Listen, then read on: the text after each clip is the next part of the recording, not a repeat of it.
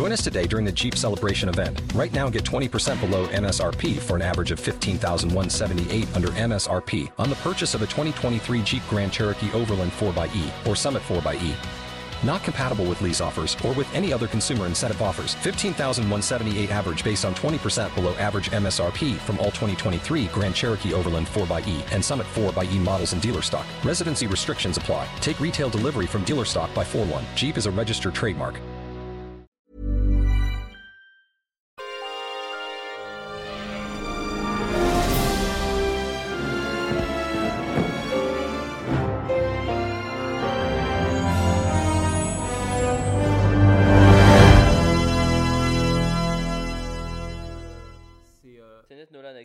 C'était du-. Ah non, avec un seul N. C'était quasiment, c'était niveau euh, service secret quoi. Enfin, euh, il paraît que c'est comment il s'appelle euh, le nouveau Batman là, Pattinson qui racontait qu'il a lu le, le script du nouveau Nolan dans une pièce fermée.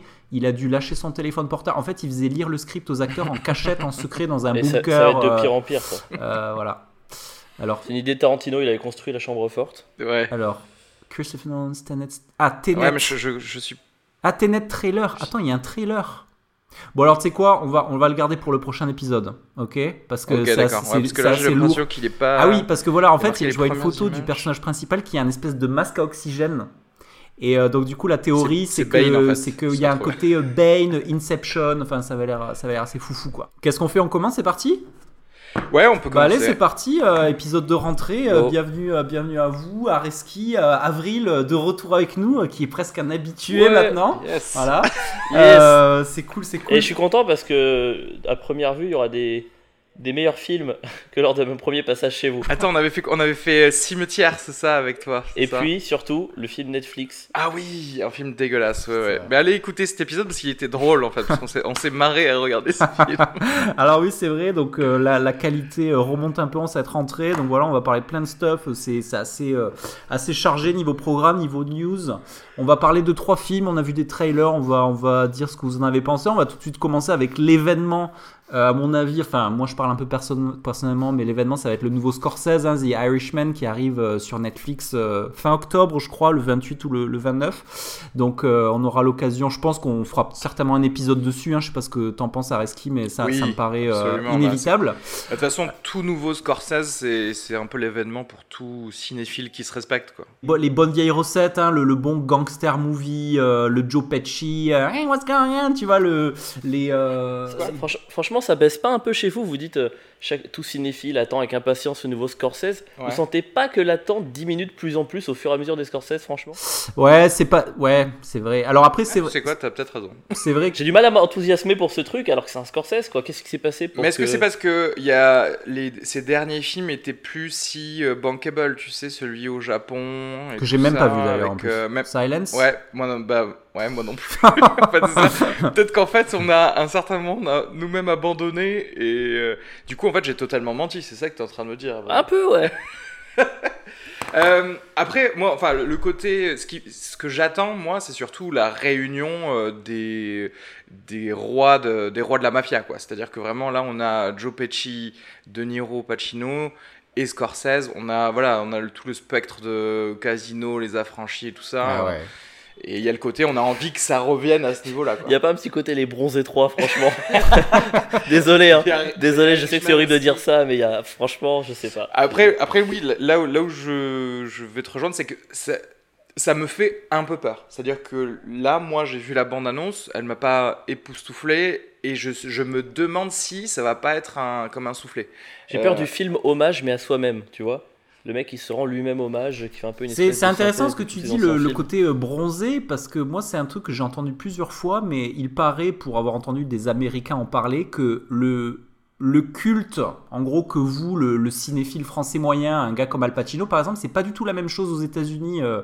Euh, en fait, il y a ce Ouais. côté un peu, tu sais, un peu le, le vieux papy qui fait encore de- des films. Enfin, il est, je, je peux me tromper, mais je pense qu'il y a une espèce de décalage entre nous, euh, ce qu'on en fait. Et de là-bas, tu vois. Et c'est Mm. vrai que. Et alors, du coup, j'en viens à ce truc de. J'ai l'impression qu'ils ont été même rajeunis un petit peu en 3D. Enfin, il y a des. Oui, ouais, mais ils, ont dit qu'ils allaient faire ça, donc c'est parce que je pense que ça se passe sur plusieurs périodes Voilà. à la fois et qu'il y a eu un budget assez conséquent en termes de rajeunissement, donc le, le fameux rajeunissement 3D là De qu'on Niro, a il a vu dans les derniers Marvel et tout ça, euh, qui va être utilisé pour le coup dans un polar, donc c'est assez rare, mais ouais. Parce que De Niro là, il commence à se, à se faire, à se faire un peu vieux. Et le truc, moi, que tu disais, Al Pacino, on n'a pas la même image. Mm. C'est vrai que moi, l'image que j'ai de De Niro, c'est pas du tout la même Oui, que celle a- que j'ai pour 20 Pesci et Pacino. Je mets vraiment dans ma tête, Ah ouais, De Niro est vachement au-dessus en tant que. ah ouais. Je sais pas, j'ai du mal à mettre les deux autres, euh, à les voir euh, comme les. les... Enfin, de les voir de la même manière que vous. Euh, après, je dirais que oui, oui, non, mais après, je suis d'accord dans le sens où c'est pas le même euh, niveau de star. Quoique, moi, je dirais que Pacino, quand même, et De Niro, ça, se vaut. Mais, euh, mais moi, c'est plutôt cet ensemble, c'est-à-dire le, le côté cast. On reprend vraiment ce qui a fait notre heure de gloire. Et, et c'est pas parce qu'on est vieux qu'on peut pas, pas faire de film. Et du coup, moi, je me demande, est-ce que c'est pas, tu peux pas faire de film parce que t'es vieux? Est-ce que, est-ce que tu vas être Ah, si, si, moins non, punchy tu, tu tu peux bien sûr faire des films, c'est juste que reprendre les mêmes acteurs dans un même type de film que ce que tu as fait avant avec ces mêmes acteurs, il y a, il y a un côté hommage euh, que tu peux pas éviter quand même. Tu vois, il, il prend pas ces trois mecs-là pour faire Oui, pour un rien. film sur euh, un truc en Australie, un western. Tu vois, il aurait pris ces trois-là, il aurait fait une sorte de vieux western. Tu vois, j'aurais eu cet effet un peu de surprise. Là, c'est encore un film de gang. J'ai de voir Casino Mais 2 en. Scorsese aussi, ça ne l'a jamais intéressé de. Ouais, et bah moi personnellement, en tant que cinéphile, en tout cas, c'est ce que c'est ce- c'est ce qui fait que Scorsese, je le mets pas dans le, le panthéon Ah bon? De non dans mon panthéon à Ouais, moi. ouais. D'ailleurs, En fait, d'un point de vue purement euh, objectif, il est au panthéon. Mhm. Mais d'un point de vue subjectif, moi, ce qui fait qu'un Scorsese n'est pas tout en haut, c'est que justement, il est un peu, il sort pas de cette zone euh, dont euh, bah, un Kubrick est sorti, dont d'autres, euh, Ouais, mais comme ça, ont essayé de sortir. D'accord. Ouais, bah après, il a quand même été un peu versatile, justement. On parle du, du, du truc, là, le fameux film qu'on n'a pas vu avec Adam Driver et, et Garfield. Ça se passait au 19e, je crois, au Japon. Ouais, Silence, ouais. Il avait quand même fait La dernière tentation du Christ, etc. Mais c'est vrai qu'on on sent que c'est quand même un gars. Tu vois, c'est un mec euh, en New mode York. du Bronx, du, Ouais. de New York, qui veut parler de, de ces histoires-là. Et ouais, d'ailleurs, c'est le, c'est une histoire vraie. C'est-à-dire tout ce qui se passe dans The Irishman, c'est le côté, voilà, euh, je t'en parlais tout à l'heure, Jimmy Hoffa, donc euh, des, des histoires de syndicalistes aux États-Unis, de meurtres, parce que de politique, mafia, etc. Donc c'est, pour le coup, c'est très connu ça aux États-Unis comme petit pan de leur histoire des années 50-60. En fait, ce dont j'ai peur, c'est juste, est-ce qu'on va pas trop se prendre au sérieux en fait dans ce film, c'est tout. Voilà. Mm, alors, en fait, c'est toute la. Donc, euh, je pense que Scor... enfin, Scorsese a certainement le, le talent pour le faire. Mais moi, le premier truc auquel je pense quand je vois ce truc, c'est comment tu fais tes metteurs en scène pour gérer ces deux gars dans la même pièce. Enfin, c'est tellement. euh, c'est, c'est, te- c'est, te- c'est- ce sont des, des tels acteurs, en fait, que. Mm. Est-ce que, tu vois, est-ce qu'ils vont jouer là Parce que tu sais, ce qui, ce qui se passe des fois, c'est quand t'as des. des- Ça a marché dans Hit. Hein. Ouais, ça, ça, a, ça a marché Ouais. dans Hit, ouais. Alors euh, peut-être que peut-être que ça remarchera ici. Est-ce que voilà, est-ce que, est-ce que justement, voilà, le, le risque, c'est ce que vous disiez tout à l'heure, c'est qu'on tombe pas dans l'espèce de euh, de self hommage. euh, je, je, je refais un petit peu du, du gangster, du gangsterisme à la- à l'époque euh, affranchi Casino. Euh, voilà, je moi moi je suis très content de le voir parce que moi la période, puisque moi euh, si si, je vous, si on me demandait quel est mon Scorsese, en fait, moi, les Scorsese, il y a deux choses. Il y a la donc c'est la, la doublette euh, affranchi Casino, ça c'est vraiment euh, c'est le top du top du top quoi. Euh, et après le Loup de Wall Street quoi. Enfin, le Loup de Wall Street, je le trouve très très Ouais. divertissant. Ouais. Et je trouve que c'est un gars qui a réussi vraiment à évoluer à, à- à toujours rester plus ou moins jeune en fait, à rester avec son époque. Donc, euh, donc on va voir, à voir. Euh, moi, j'ai j'ai hâte de, de voir ce que ça donne. Bah, finalement, quand il pense Loud Wall Street et Casino, euh, ça reste un peu. euh, on va suivre un gangster. Et puis. euh, Ouais, il bah, a fait évoluer son, son genre de film, mais ça reste quand même toujours le même. euh, le, le fameux triptyque, je me rappelle plus ce que c'était. c'est- C'est Rédemption, non, Ascension. Ascension, chute, rédemption. Ouais. C'est ça le fameux triptyque euh, Scorsese. Avec le, avec le petit détail assez cocasse du, du producteur de Ludo Street, vous avez suivi, qui, qui a été euh, qui est en procès pour embezzlement en ce moment là, qui, qui a en fait tout l'argent, Ah bon? tout l'argent qui a servi à financer Loot Street, c'est de l'argent qui a été ca- carrément euh, volé, un peu comme euh, le euh, Jordan Belfort, euh, donc c'était assez, assez cocasse quoi. Ah, D'accord. Dans le film méta.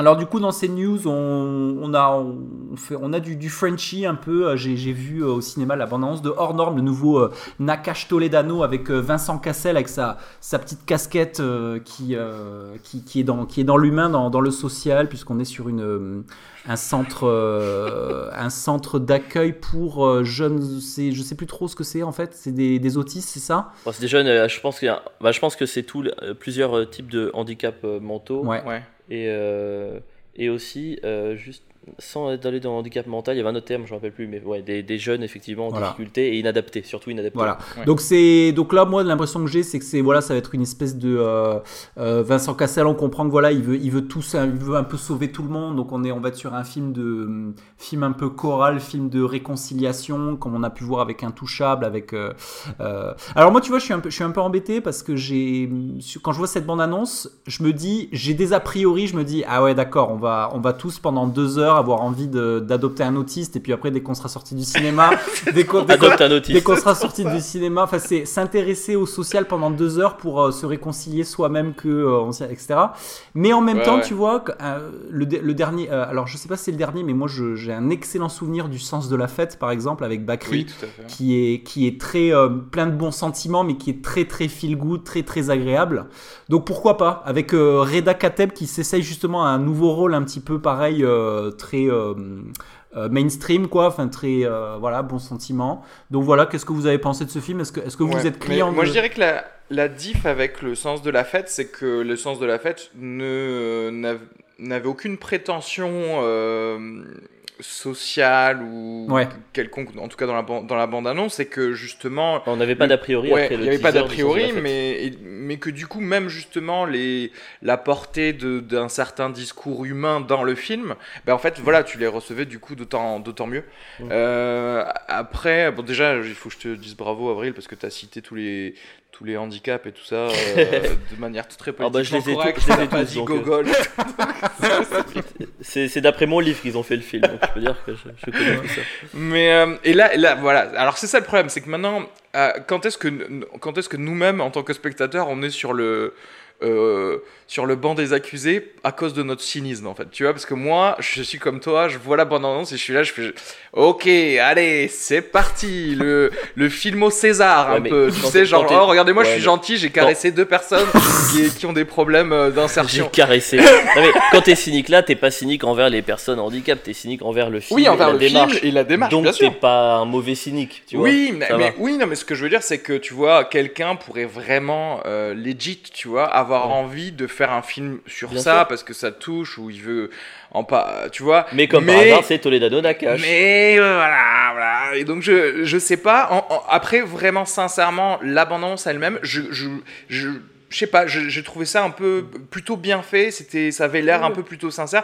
Presque, ça m'a touché. J'avais un peu envie de le voir. Donc Ah ouais, voilà. bah, là. Donc, euh, mais, mais voilà, il y a ce- cet autre versant-là où je, me- je me dis, si par contre, au bout de 20 minutes du film, je me rends compte que c'est trop poussif, je vais être là, putain, je. Voilà, Encore je, une heure je ouais, encore 1h20 devoir Ouais. rester là, Ouais. à écouter des gens euh, qui, derrière, comme tu disais, euh, Jean-Yves, tu sais, ils font ce film-là, mais après, euh, ils peuvent repartir dans le 16e, euh, bord de champagne, et, et baisser les yeux dès qu'il y a un autiste qui leur parle, tu vois.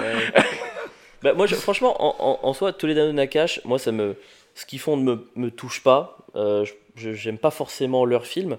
Après, quitte à avoir un film grand public, un peu gentil et tout, je suis quand même content qu'il soit là. C'est-à-dire que tu prends un film, je sais pas, comme Qu'est-ce qu'on a fait au bon Dieu? Et non, mais c'est con, mais je veux dire, c'est pas ma cam, je vais pas forcément aller le voir, mais je me dis, euh, Qu'est-ce qu'on a fait au bon Dieu Ça peut faire du mal en fait au public, dans Oui, le sens où ça peut vraiment abrutir dans un certain sens. Alors que des films Toledano Nakash, même si j'aime pas, je me dis, franchement, il y a rien à perdre. Oui. Au pire, les gens n'aiment pas, au mieux, ils ont une sensibilité nouvelle. Donc, c'est le genre de truc que je vais regarder plutôt avec bienveillance, sans cynisme, Mhm. mais sans aller le voir non plus. Tu vas le regarder sans aller le voir. je le regarde sans aller le voir. ouais. Non, mais c'est le genre de truc, il fallait euh, un soir. euh, tu D'ailleurs, ce, genre de Ouais, film, c'est- pas pas, pas au ciné, pas 13 euros, mais. c'est toujours mais un ouais. bon indicateur de ta ton, ton état euh, psychique du moment parce que typiquement ce genre de film tu, tu vas tu vas avoir tendance à être un petit peu si t'es dans une bonne période de ta vie tu vas être un petit peu plus tolérant tu sais c'est- typiquement le genre de film où tu peux vite t'énerver en fait sur un film euh, tu, vois, tu vois ce que je veux dire? Et donc du coup je pense que moi là je suis dans une période où je serais plutôt du style tu vois c'est déjà ça Ok, c'est plein de bons sentiments, mais pourquoi pas Enfin, euh, Oui, oui. voilà, c'est déjà ça. Et la- l'avantage aussi, où je trouve que, par exemple, Cassel, je vois la bande-annonce. Et Cassel fait partie à ce calibre d'acteur qui fait que t'y crois direct en fait. Quand tu le vois avec sa petite casquette, vrai. il, a, il sort de son utilitaire là, tu dis ah ce gars il est totalement, c'est totalement un éducateur, un éducateur spécialisé. Tu vois, t'y crois direct. Donc peut-être que euh, avec les acteurs, avoir Reda Bah, bon Kattan, cast, hein, pour le coup. euh, un bon casting, donc peut-être Ouais, que oui, Cassel il a justement les épaules pour porter le film et te, te donner envie de, de croire euh, à ce qu'on essaie de te vendre quoi. Euh, donc à voir, pourquoi pas. Euh, il paraît que Moi, je, je- Je sais pas, juste, juste un truc, c'est que ce genre de film, sur ce genre de thématique, j'aimerais bien avoir une sorte de. Comme un police, tu sais Moi, police, Ah que oui. j'ai trouvé génial. Toledano Nakash, ils te prennent police. Enfin, Ouais. tu vois, sur le même sujet, ce qu'ils font. Je trouve que j'aimerais bien qu'ils aient quand même cette touche un peu plus auteur et un peu moins dans la facilité. Enfin, voilà, c'est ce que j'attendrais d'eux, Ouais. Euh, du coup, je vous conseille, je sais pas si vous l'avez peut-être vu, mais je, me suis maté le, le dernier special de, de Bill Burr sur Netflix et Bill Burr fait une, une Ah. très bonne blague sur euh, parce qu'apparemment et j'ai vérifié, c'est vrai, apparemment donc vous êtes au courant que euh, il y a eu un remake de Intouchable aux États-Unis avec Brian Cranston et que du coup Brian Cran- Cranston Ouais. s'est fait pourrir parce que pourquoi ils auraient voulu que ce soit un paraplégique qui joue un paraplégique. Euh, donc voilà, donc juste allez voir le allez voir le, le special de Bill Burr, il fait tout un tout un beat sur euh, sur Brian Cranston qui joue le remake Ouais. d'Intouchable et c'est assez assez assez drôle. Euh, Il reprend un peu, je sais pas si, je sais pas si vous avez souvenir, juste au César, il y a quelques années, s'il y avait eu la polémique sur la marocaine qui avait été tabassée parce qu'elle jouait une prostituée. Et t'avais Florence Foresti qui était maîtresse de cérémonie et qui Mhm. s'était moquée en disant un acteur joue un rôle, un acteur qui joue un boulanger n'est pas un boulanger. Vous vous rappelez pas de ça? Oui, oui, Elle avait fait ça et en fait, euh, voilà, c'est euh, Bill Burr a fait exactement la même chose en disant oui, oui. si tu prends un faux, vrai tétraplégique pour jouer un tétraplégique, il ne joue pas. Il est lui-même dans le film. Oui. Euh, donc c'est vraiment très bon, allez le voir. Et puis dernier film euh, donc sur CNews, The Joker de Todd Phillips. Euh, moi perso une une bande annonce qui m'a fait fondre euh, avec Oui. euh, Joaquin Phoenix au cinéma. euh, il vient d'avoir un prix à Venise, je crois. Enfin beaucoup de, ça fait beaucoup euh, tout ça. Euh, Est-ce que Le vous, Lion d'or, vous- le Lion d'or pour un film sur le Joker. Eh, c'est ça exactement. C'est Bon, déjà, bah, je- déjà je, je suis beaucoup trop geek pour ne pas euh, être intéressé par, euh, par ça. Et puis, euh, et puis enfin, enfin, les gens se disent tiens, on va, on va faire l'origine story des meilleures personnes de comic book, c'est-à-dire les méchants. Parce qu'en vrai, euh, l'origine story des, Des gentils, des gentils, maintenant, elle est vue, revue, et elle a rien de- de- d'incroyable. Moi, j'ai envie de savoir pourquoi quelqu'un décide de faire du mal à d'autres personnes, en fait, tu vois. Et, et là, il y a tout ce qu'il faut, je crois, dans cette, euh, dire dans cette BD, mais dans cette bande-annonce, on sent toutes, les- choses des meilleures BD euh, de Batman et du, Joker, tu sais, le, côté un peu euh, pathétique, perdu, un petit peu d'humiliation sur ce personnage, des, espoirs euh, qui euh, risquent d'être brisés. Et, d'ailleurs, ce qui est pas mal aussi d'ailleurs dans, cette bande-annonce, c'est que a, en tout cas, on ne voit pas euh, le personnage euh, devenir méchant. Enfin, tu vois, on voit vraiment euh, un, un protagoniste en tout cas, tu Ouais. vois, un protagoniste euh, héros. Et donc. euh, et donc, je- voilà, j'ai hâte de, j'ai hâte de le voir. ouais. J'ai hâte de le Ouais. voir. Et bon, après, cela dit, moi, tout ce qui est Lion d'or et acclamation du public, etc., je, je tends à prendre ça avec des pincettes parce que je, je me dis toujours que c'est ça peut être un peu euh, manipulé par le gars, toujours la théorie du complot, tu sais. ça peut toujours être ma- manipulé par, euh, tu vois, une bonne prod ou une bonne distribution qui paye les bonnes personnes. ou Ouais, enfin, combien de films de super-héros peut avoir un prix dans un festival comme Venise? Enfin, super-héros. Tu vois ce que je veux dire? Combien de Ouais, films mais après c'est ça justement. Est-ce que c'est, est-ce que du coup, il- le mec fait juste un bon film sur un personnage qui est ça et quelque part après il la pose, euh, enfin, Moi, j'ai trouve que l'impression c'est le Joker et donc les gens ils se disent ah oui, euh, non. Enfin, Moi, j'ai- l'impression que historiquement, les meilleurs films de super-héros et super méchants euh, sont ceux qui vont au-delà du film de super-héros. Tu sais, ceux qui peuvent tomber dans un thriller ou un film social ou quoi que ce soit, et j'ai l'impression qu'ils soient là-dedans. Moi, il y a un truc que je trouve génial dans ce film du peu que j'ai vu. Je rebondis sur un truc que tu as. Bon, déjà, c'est un des meilleurs personnages euh, de, de comic book. euh, voilà, enfin, c'est un des plus intéressants, donc on, on ne peut qu'être content de le voir. Mais tu as dit que euh, on essayait de revenir aux origines d'un méchant, et je trouve que dans le Hollywood actuel, dans la société actuelle, où euh, on est gentil, où on est méchant, où on dit ça c'est bien, ça c'est mal, je trouve que faire preuve d'empathie, Hmm. voire de sympathie pour un mec qui devient aussi atroce, moi je trouve que c'est une bouffée d'oxygène. Genre bravo, tu vois. Je, Ouais, toute ouais. tentative visant à mettre de la nuance dans Hollywood, euh, je, mais prenez-la, prenez-la, prenez-la, prenez-la. Et ça, je, rien que pour ça, je suis content que ce film existe. Bah, je partage euh, ce qui vient d'être dit. euh, après, euh, autant. Alors, oui, je serais un peu d'accord parce que pour prendre tout ça avec, avec un peu de pincette, après. euh, pff, est-ce que euh, est-ce qu'ils auraient fait un coup de pub Est-ce que c'est un peu tweaké? Pff, Non, je pense pas non plus. Je pense que vraiment ça va être un bon film. Euh, Il y a quelque chose de vraiment euh, exceptionnel qui se passe quand tu vois la tête de euh, euh, Joaquin Phoenix qui, joue le Joker. Il est vraiment dans un.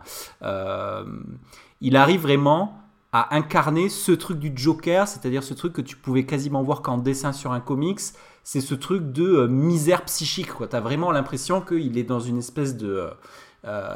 quand tu vois sa tête, quoi, t'as vraiment l'impression de voir quelqu'un qui est au, bout du, au bout du gouffre psychologique, tu vois. Et là, du coup, un gars comme Joaquin Phoenix peut totalement porter ça, peut incarner ça et sera certainement un, bon, euh, une très bonne, très bonne adaptation. Et du coup, la question, ça va être de savoir est-ce que Robert Pattinson va être dans ce, cette timeline-là du film de Joker de Todd Phillips, qui, à ce que j'ai compris, se passe dans les années 80. Donc, est-ce qu'on verra le Joker euh, euh, en tant que Joaquin Phoenix? Ou est-ce que Robert Pattinson, euh, le nouveau Batman, va, va être bizarrement dans l'autre euh, DC Oh, Universe avec Oh, Cavill et tout ça là, en fait J'espère pas. J'ai envie que DC bouge enfin leur fion pour faire enfin euh, une Quelque saga cohérente. Ouais. Phoenix, j'y crois à mort. Et Pattinson, j'y crois à mort aussi. Moi, Batman, c'est d'abord la mâchoire. Et il a la mâchoire. il a la mâchoire, Pattinson. Moi, j'y crois fond. trop bien qu'au casting, euh, le directeur de casting, il, Mais- il avait genre une feuille à 4 et il, Mais- tu sais, il Aristide- cachait le haut de, du Tu, visage tu- rigoles, mais je suis sûr qu'ils ont fait ça. Bah ouais. Je suis sûr. Batman, pourquoi euh, clowner C'est que des mecs. Val Kilmer, Keaton qui avait pas de mâchoire, ça rendait dégueulasse. C'est vrai que c'est vrai que. Kilmer, c'est la. Ah, mais Batman, c'est la mâchoire. Bale, c'était ce qui lui manquait. Et c'est pour ça que. Non, mais Bale, il lui manquait Bane, une c'est le mâchoire. front, c'est c'est le. le- Ouais, mais il lui manquait une mâchoire. Et c'est pour ça que Ben Affleck, il a eu des films de merde, mais physiquement, en tant que Batman, Oui, je trouvais il qu'il très, l'incarnait très incroyablement. Moi, je, trouve qu'il avait un, un très bon look. C'est vraiment juste Ah ouais. dommage. Il- en fait, il avait un bon look et aussi le look était tiré des Frank Miller, tu sais, Ouais, des BD de Frank Miller. Mais c'est juste qu'il il s'est trouvé Ben Affleck dans des films dans de merde. la, la pire des sagas de, de, de DC. Donc ce serait pas mal. Est-ce que le Joker voudrait dire euh, reboot Tu vois? Oh, j'espère. Pitié, pitié, rebootez-moi tout ça. On oublie les Henry Cavill, les Aquaman, tout ça. Le problème, c'est que non, parce que Oh, ça a rapporté plaît. trop de thunes. Genre, rien que Aquaman, on en a déjà parlé en disant que c'était c'était violemment de la merde, mais, mais ils en font un 2 du coup. Oh. Donc, euh, à partir du moment où, comment tu peux faire. Ou alors, ou alors, et c'est ça qui peut devenir beau au cinéma, c'est s'ils font la même chose que pour les comic books. Parce que les comic books, vous avez des BD qui ont différentes séries. C'est-à-dire qu'en fait, vous pouvez avoir plusieurs Superman différents parce que vous avez suivi, euh, euh, je sais pas, le Ultimate euh, Ouais. Superman ou quelque chose comme ça. Et euh, on peut donc avoir deux univers parallèles avec des films qui sortent euh, chaque année, mais qui n'ont aucun, euh, aucun rapport, tu vois. Et je pense que ça peut être pas mal. C'est-à-dire qu'on laisse aux gosses un peu décérébrés euh, le côté Aquaman 2. Et pour les adultes, on a euh, Joker, euh, peut-être Robert Pattinson qui nous fait euh, un Batman avec Cronenberg. une, une saga pour les veaux et une saga pour les cinéphiles. ce que t'es en train de proposer. Exactement, voilà. Et on te Avec- fait un test de QI avec- avant de rentrer Avec un deuxième, c'est un Aquaman, mais joué par genre. Euh, un, Daniel un- Day-Lewis. Ouais, ouais, grave, je pensais exactement ça. Et le mec, Daniel Lewis, il va passer deux ans dans l'eau. Dans l'eau. Oui, bah j'ai développé des branchies pour de vrai. Je me suis mis tellement. des cellules souches. euh, voilà. Quatrième Oscar pour Je Daniel mange Day-Lewis pour des algues. il est mort au bout de un mois et demi.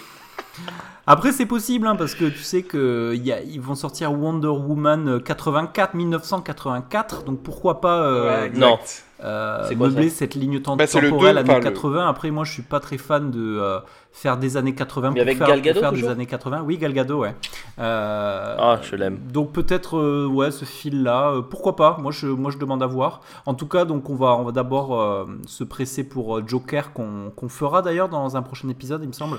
Euh, Bah ouais, donc on en reparlera à ce Le 16 moment-là. Et, euh, et pourquoi pas, euh, pourquoi pas Pattinson, hein, euh, Christian Bale. à l'époque où Christian Bale avait été annoncé, tout le monde disait ouais, je sais pas. Et en fait, il, s'avère que ça a été un super Batman. Alors pourquoi pas lui laisser sa chance? Carrément. Je rajoute un dernier truc de geek. Il faut savoir que il pourrait même s'en tirer d'avoir plusieurs univers différents par l'artifice technique de BD de monde parallèle. Tu vois, Crisis on Infinite Earth, tu vois, le fait d'avoir plusieurs univers, etc. Bon, bah voilà, c'était le, petit point euh, geekos. Joker, euh, donc nouveau Joker, petit segue intéressant qui va nous mener sur le, débat du jour, hein, puisque le, débat du jour, on va parler de suite, de reboot, de remake. Euh, donc déjà, première question, est-ce que, voilà, le nouveau Joker, qu'est-ce qu'on... Voilà, c'est du comic book, alors est-ce que c'est un reboot? Qu'est-ce que c'est Comment, dans quelle catégorie on met un film de super-héros qu'on revisite redonne une chance. Alors, est-ce qu'on peut qualifier le Joker de reboot, à ton avis? Euh, alors, si il initie un nouvel univers avec les mêmes super-héros qu'on a vus dernièrement dans les films d'ici, euh, on pourrait considérer ça comme un reboot de la franchise d'ici. Après, en soi, le film lui-même ne peut pas être un reboot parce qu'il n'y a pas eu d'autres films du Joker. Enfin, tu vois Non. De simples films du, Joker. Non, non. Euh, donc euh, voilà, après, euh, peut-être que c'est. Est-ce que c'est un préquel si on si ça, ça, se trouve c'est un préquel avec Ben Affleck tu vois dans le oh truc je, bah non pardon puisque c'est Jared Leto qui jouait le Joker dans l'autre oui donc qui était nul d'ailleurs non ouais c'est ouais ah, je suis pas d'accord t'es pas d'accord t'aimais bien toi Jared Leto? C'est le film qui était nul, mais le peu que j'ai vu de lui, moi je trouvais ça génial. Et de toute façon, on ne voyait que peu de choses de lui. ouais, dans le, le peu que j'ai vu, moi j'ai adoré. Ouais, je sais pas, enfin spin-off, enfin je sais pas, peut-être un, peut-être un reboot effectivement. Spin-off, c'est marrant, t'as dit encore parce que du coup, dans, j'étais parti sur un trio, j'étais parti sur euh, reboot, suite remake, et tu rajoutes à ça spin-off et prequel. Donc ça fait 5 trucs. Et prequel. Dans, bah voilà, dans, dans, l'univers de tout ce qu'on peut euh, bricoler autour d'un film qui existe déjà, ça fait quand même un espèce d'arc euh, énorme.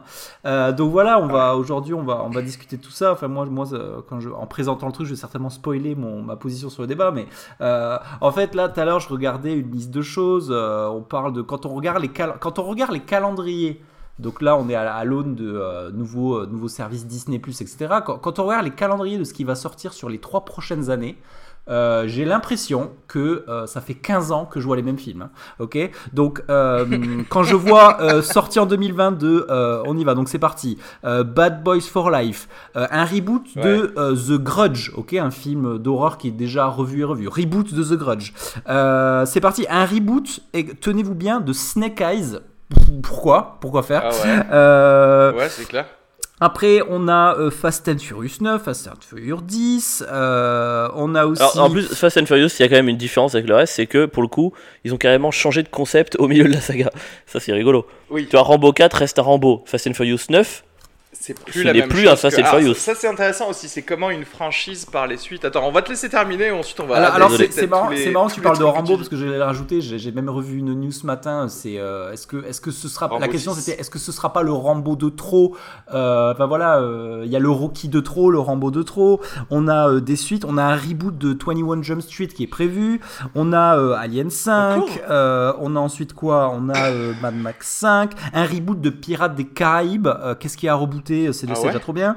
Euh, euh, donc les, suites de, super-héros. Euh, moi, le reboot, on parle d'une suite de. Donc je mélange un peu tout. On parle d'un Allez, Retour vers le futur 4, Indiana Jones 5, tout ça, tout ça. Et le truc qui m'a vraiment fait hurler de rire, on parle d'un reboot de quoi? On parle d'un reboot de Le Fugitif, ok? Le Fugitif avec Harrison, Ford, avec Kiefer Sutherland. Donc qu'est-ce qui a rebooté? Est-ce qu'on irait dans l'enfance du gars qui s'enfuit parce qu'il a volé un truc, c'était pas lui, il se fait court. Enfin, je sais pas, je sais pas qu'est-ce que euh, l'essence, est-ce qu'il y a assez d'essence dans le fugitif pour le rebooter? Enfin, à moins que ce soit juste un film de d'un gars qui est innocent et qui va être poursuivi. Voilà, on parle d'un reboot de ça avec Kiefer Sutherland, les Rambo, les machins. Donc voilà, donc la question que je pose aujourd'hui, c'est euh, dans ce monde qui manque cruellement d'imagination, euh, dans quelle case on met ça? Est-ce que c'est par manque d'imagination? Est-ce que c'est euh, l'ogre euh, capitalo disneyiste qui veut toujours faire plus de money et qui veut faire des, des, tentacules pour continuer, continuer? Donc voilà, la question est la suivante. Est-ce que les suites, les reboots, les prequels, les sequels, les machins, vous êtes fan, vous aimez bien ou vous en avez assez? Je vous pose la question, qu'en pensez-vous? Moi, déjà, je pense qu'il il tire juste parti de quelque chose qui est profondément humain, qui est le confort. Moi, j'ai pris euh, le McBacon pendant 15 ans au McDo sans jamais tester autre chose. Voilà, à un moment, si tu me prends pas par la main, euh, Et puis t'es devenu musulman. et je suis devenu musulman. non, mais euh, moi, quand je vais sur Netflix, sur Canal, machin truc, il y a 1000 films que j'ai pas vus. Mm. Il y en a 2-3 que j'ai déjà vus et que j'ai adoré. 9 fois sur 10, je revois celui que j'ai adoré. À un moment, euh. T'as as deux solutions quand t'es producteur ou diffuseur. C'est que soit tu prends par la main et t'as un peu un devoir de de- de- d'amener vers autre chose, soit tu profites de ce confort qui est tout à fait normal et j'ai l'impression qu'il tombe dedans. Après, est-ce que je suis contre les sequels, prequels, reboot Moi, la, la question est très simple. Je suis pas contre si ça apporte quelque chose artistiquement, si ça apporte quelque chose à l'histoire. Si c'est juste une manière de milquer le truc, c'est chiant, ça m'intéresse pas. Là, le Joker, j'ai l'impression qu'ils vont te le montrer sous un nouvel angle. Mais par contre, Rambo 5, c'est 5 là Déjà le 4, je trouvais qu'il était de trop, il apportait rien. Déjà le 2 et le 3 de Attends, Rambo étaient il de apportait rien. Tu dis qu'il apportait rien. À un moment, il arrache la trachée de quelqu'un avec sa main nue. Donc, si tu veux, enfin, moi, je considère que le film. Non mais le problème c'est que là Ça, Dis-. Disney, ce qu'ils ont racheté en plus, ils vont faire des mix, Ouais. limite Marvel euh, avec Mulan ou des, des Mulan, des trucs comme ça. je- on n'en a pas fini quoi. Je pense que ouais, ils vont, ils vont profiter indéfiniment de ce qu'on continue de consommer. Euh, Là où je suis d'accord, c'est que oui, clairement, déjà, c'est un confort euh, de, de fainéantise pour les producteurs, mais c'est aussi un sillon déjà creusé pour ne pas aller rechercher des spectateurs, en fait, un pool de spectateurs. Tu leur dis, hey, tu te souviens, t'as bien aimé ça, viens voir la suite, viens voir le spin-off, viens voir le, truc. Tu sais que déjà, tu t'assures quelques millions de dollars par ça. Et donc, effectivement, euh, comme tu disais, c'est le gros euh, ogre capitaliste qui fait que, bah ouais, je vois pas pourquoi je me ferais chier à injecter de l'argent dans un autre truc et en, en prenant un risque si derrière je peux juste injecter euh, le même argent euh, ou au pire si tu veux un peu plus mais mais euh, sur un truc euh, où je sais que j'ai un pool de personnes que je vais que je vais récupérer.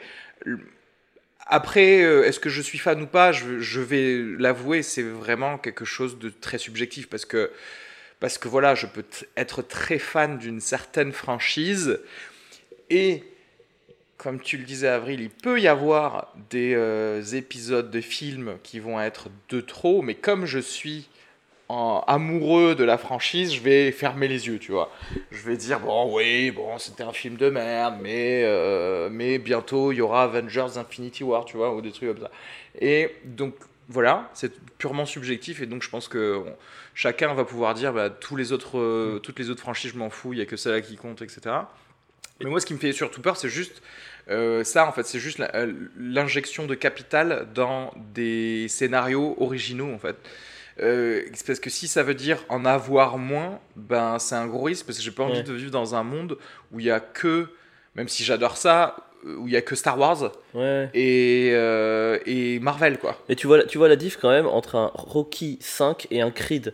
Tu vois, comment tu milques une franchise Soit tu continues et tu fais le truc de trop et c'est nul, soit tu essayes de le réimaginer d'une autre manière. Mais en- encore que tu vois, tu sais quand même une facilité quand même de, de production, tu vois, vrai. parce qu'on ouais, on dit ah on récupère les mêmes gars, on sait qu'il y a Sylvester Stallone dedans, euh, voilà on tweak des choses. euh, C'est un bon, c'est un bon exemple, c'est un bon exemple que tu as donné parce que par, par exemple, je suis assez d'accord avec ce que tu dis sur euh, OK, mais est-ce que ça apporte quelque chose? Et je me rappelle avoir un excellent souvenir par exemple de Rocky, c'était Rocky Balboa parce Ouais. que euh, c'était pas juste la suite, c'était aussi se demander, il y avait tout ce truc sur l'athlète le, l'athlète vieillard, tu sais le gars qui est un vieux sportif. Il y avait il y avait toute cette dynamique là qui était euh, très très belle. Maintenant, euh, quand je vois Terminator 6 avec Schwarzenegger, ok, euh, qui est un cyborg d'ailleurs, je sais pas s'il a été lifté en 3D. Euh, Est-ce que ça apporte quelque chose? Euh, Je vous entendais parler, je, je relisais mes trucs. On parle aussi d'un Matrix 4. euh, Oh non, non, non, non, non. on parle non, aussi d'un. Alors, Alien 5, tu vois, là, je serais plus, un peu plus client. Je dis, ah ouais, pourquoi pas s'ils arrivent à, à ramener Sigourney Weaver. Euh, donc, dans le, dans le côté. tu vois comme on est dans le côté euh, le, subjectif. dans, c'est ça. Le- dans le côté le plus what the fuck dont je parlais du fugitif, on parle de rebooter quoi? Euh, le best film of all time, euh, Volte-face de John Woo, ok On parle. je- Oh ce, non, film, attendez, ce film est parfait. Pourquoi Pourquoi Qu'est-ce que tu veux faire? Pourquoi? Il est un peu nul à chier. Enfin, je veux Et dire, t'as juste t'as oublié, t'as oublié, un, t'as oublié un, dernier film. Après Alien 5, après Matrix 4, il y a aussi The Irishman. qui est Casino 2. je, je, pour tout mais à là, l'heure. c'est plus, c'est plus subtil, tu vois. Euh, Le gars a au moins eu euh, l'honnêteté de, de le nommer différemment. Euh, Est-ce que on peut donner un exemple d'un bon reboot? Est-ce que vous pensez à quelque chose? Attends, déjà, je pense qu'il faut. Terminologie, c'est important. Parce qu'un un, remake, c'est refaire un film, une histoire avec des nouveaux personnages. Reboot, reboot Par qu'on exemple, Scarface. Il va y avoir un, un remake de Scarface, Voilà, la même exemple. histoire, acteur Mais- différent. Reboot, euh, c'est pour moi en tout cas, hein, pour- reboot, c'est quand on a une franchise déjà. Ouais. C'est-à-dire quand il y a au moins deux films, et là on dit non, finalement on, on enlève les deux films et on- là on recrée un truc. Par exemple, Euh, par exemple, 21 Jump j'ai un Street exemple. est un excellent reboot de la série. C'est, en fait, techniquement, c'est juste une adaptation cinéma. Parce qu'en vrai, il n'y a jamais eu de film 21 Jump Street. Mais tu vois, par exemple, regarde, pour moi, des bons remakes, bah, c'est, con, mais par exemple, Ocean's Eleven, en vrai, c'est un remake, puisque c'était un, un ancien film avec Frank Sinatra. Ah, je savais pas. Tu vois, Euh, Tu vois, non, un bon exemple de remake, Les Infiltrés, qui est quand même mieux que le film coréen oui, dont il s'inspire. Voilà, enfin, qui est très bien aussi, mais je, je suis totalement euh, d'accord. Hongkongais, hein, c'était. Hongkongais. Mais, Pardon, euh, euh, pardon euh, euh, à mes amis, à mes amis Ah, asiatiques. c'est bon. Ah, non, mais on a, on a compris que tu étais totalement Raciste. euh, Ah, par exemple, j'ai a- un, bon exemple. Par exemple, euh, toute la franchise Jurassic World est un reboot de Jurassic Park, puisqu'on reprend à peu près le même élément. Bah, non. Non, c'est pas, un reboot? Non, c'est une suite. Ah, c'est puisque une de toute façon, tu vois, il y a tout ce qui est Jeff Goldblum, les Ah personnages. oui, c'est vrai, c'est vrai, pardon. Vraiment Ouais, ouais, existé. c'est vrai, c'est vrai. Hmm. Donc, euh, tu vois, euh, il y a quoi? Par exemple, un truc que ça, ça peut peut-être. moi, j'aime bien le remake de Halloween de Rob Zombie, par exemple. Mmh, tu ouais, vois ouais. Ah, mais, mais techniquement, effectivement, c'est- pardon, c'est un reboot, puisqu'ils ont fait, je crois, aussi une suite, et que Halloween, il y a eu au moins 7 films de Halloween, tu vois. Mais, euh, donc, si tu veux, il y en a des remakes qui sont bien, et des reboots intéressants, quand, effectivement, le monde a changé entre le moment du premier film ou de la première série et le monde d'aujourd'hui. Et je vais te dire, je pense que vraiment tu as, pris un exemple super, c'est que le, truc de Rocky Balboa, c'était intéressant parce qu'il y avait quelque chose de nouveau à dire sur la vieillesse.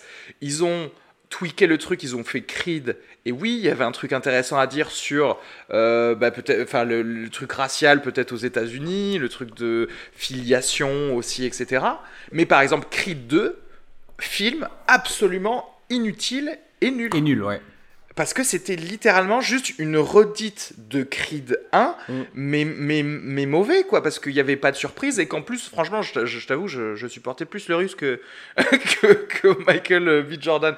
Mais, euh, et, et donc voilà, le truc, c'est que je, moi, je suis d'accord quand il y a un spin à trouver qui est un, un, un truc relevant dans, dans notre société euh, et dans notre culture Donc du actuelle. coup, donc du coup, si est-ce c'est que pas le cas, écris autre chose. donc quoi. du coup, le Ghostbuster de 2016 euh, avec que des meufs, c'est un reboot. C'est un reboot de Ghostbuster avec des meufs. Non, c'était Alors- une, c'était une erreur, c'est pas pareil. Ouais, bah, parce qu'en fait, ce qui se passe maintenant, c'est qu'il va se passer, c'est qu'ils vont faire un Ghostbuster 3 qui va être en fait la suite des deux premiers. Mais avec, c'est que des noirs cette fois-ci, Ghostbusters 3. Et Ghost, Ghostbusters 4, c'est que des asiates. Ghostbusters 5, c'est que des transgenres. Non mais attends, mais non mais vous rigolez, mais les gars, mais euh, je, je, je crois à ça. Attention. Mais non, non, ils vont pas. Non, non, parce que Dan Remake de Mulan en Amérique du Nord. Non mais tu vas voir, tu vas l'avoir. Dan. Aykroyd est on board pour le Ghostbuster 3. Ils sont en train de discuter avec Bill Murray et tout ça. Donc euh, en vrai, ça va être juste une, une suite des deux premiers films. Oh, Mais ce qui fait que donc le Ghostbusters avec Melissa McCarthy et tout ça, ça va être un remake juste singulier qui sera perdu dans le temps, quoi. Mais là, comme, tu vois, c'est euh, marrant parce que je suis sur un site là où on parle de euh, les euh, films cultes face à leur reboot et j'ai l'impression, pour avoir vu deux trois sites, que par reboot ils veulent plus ou moins dire remake en fait, parce que tu vois, je suis sur, Oui. ils parlent de Godzilla, ils parlent aussi du King Kong de de Peter Jackson. Est-ce que King Kong est un reboot Oui. de- du vieux King Kong ou est-ce que c'est un remake Euh, Après, je sais pas si la Bah, même le vieux terminologie, King je sais Kong pas est si la un, terminologie tu vois, est parce qu'il y a eu le nécessaire. King Kong de essentielle. 1933, il y a eu le King Kong de 1972, donc bam, déjà un remake. Euh, ensuite celui de Peter Jackson, et ensuite il y a eu le, celui avec Samuel Jackson, je sais pas comment il s'appelle. Euh, Mais remake, c'est juste on refait un film et reboot, c'est on recommence l'histoire. Ouais, s'il y a des suites. Ouais, mais bon, après, ça, un remake peut être un reboot et inversement. Enfin, là, on se prend la tête pour une terminologie. Oui, là, oui, hein, oui, tout à fait. Mais bon, le fait est que, est-ce que ça vaut le coup à chaque fois de refaire que- quelque chose, mais su- enfin, surtout avec les exemples que tu as donnés qui, moi, me semblent totalement euh, hors de propos. C'est-à-dire Pirates des Caraïbes, les gars.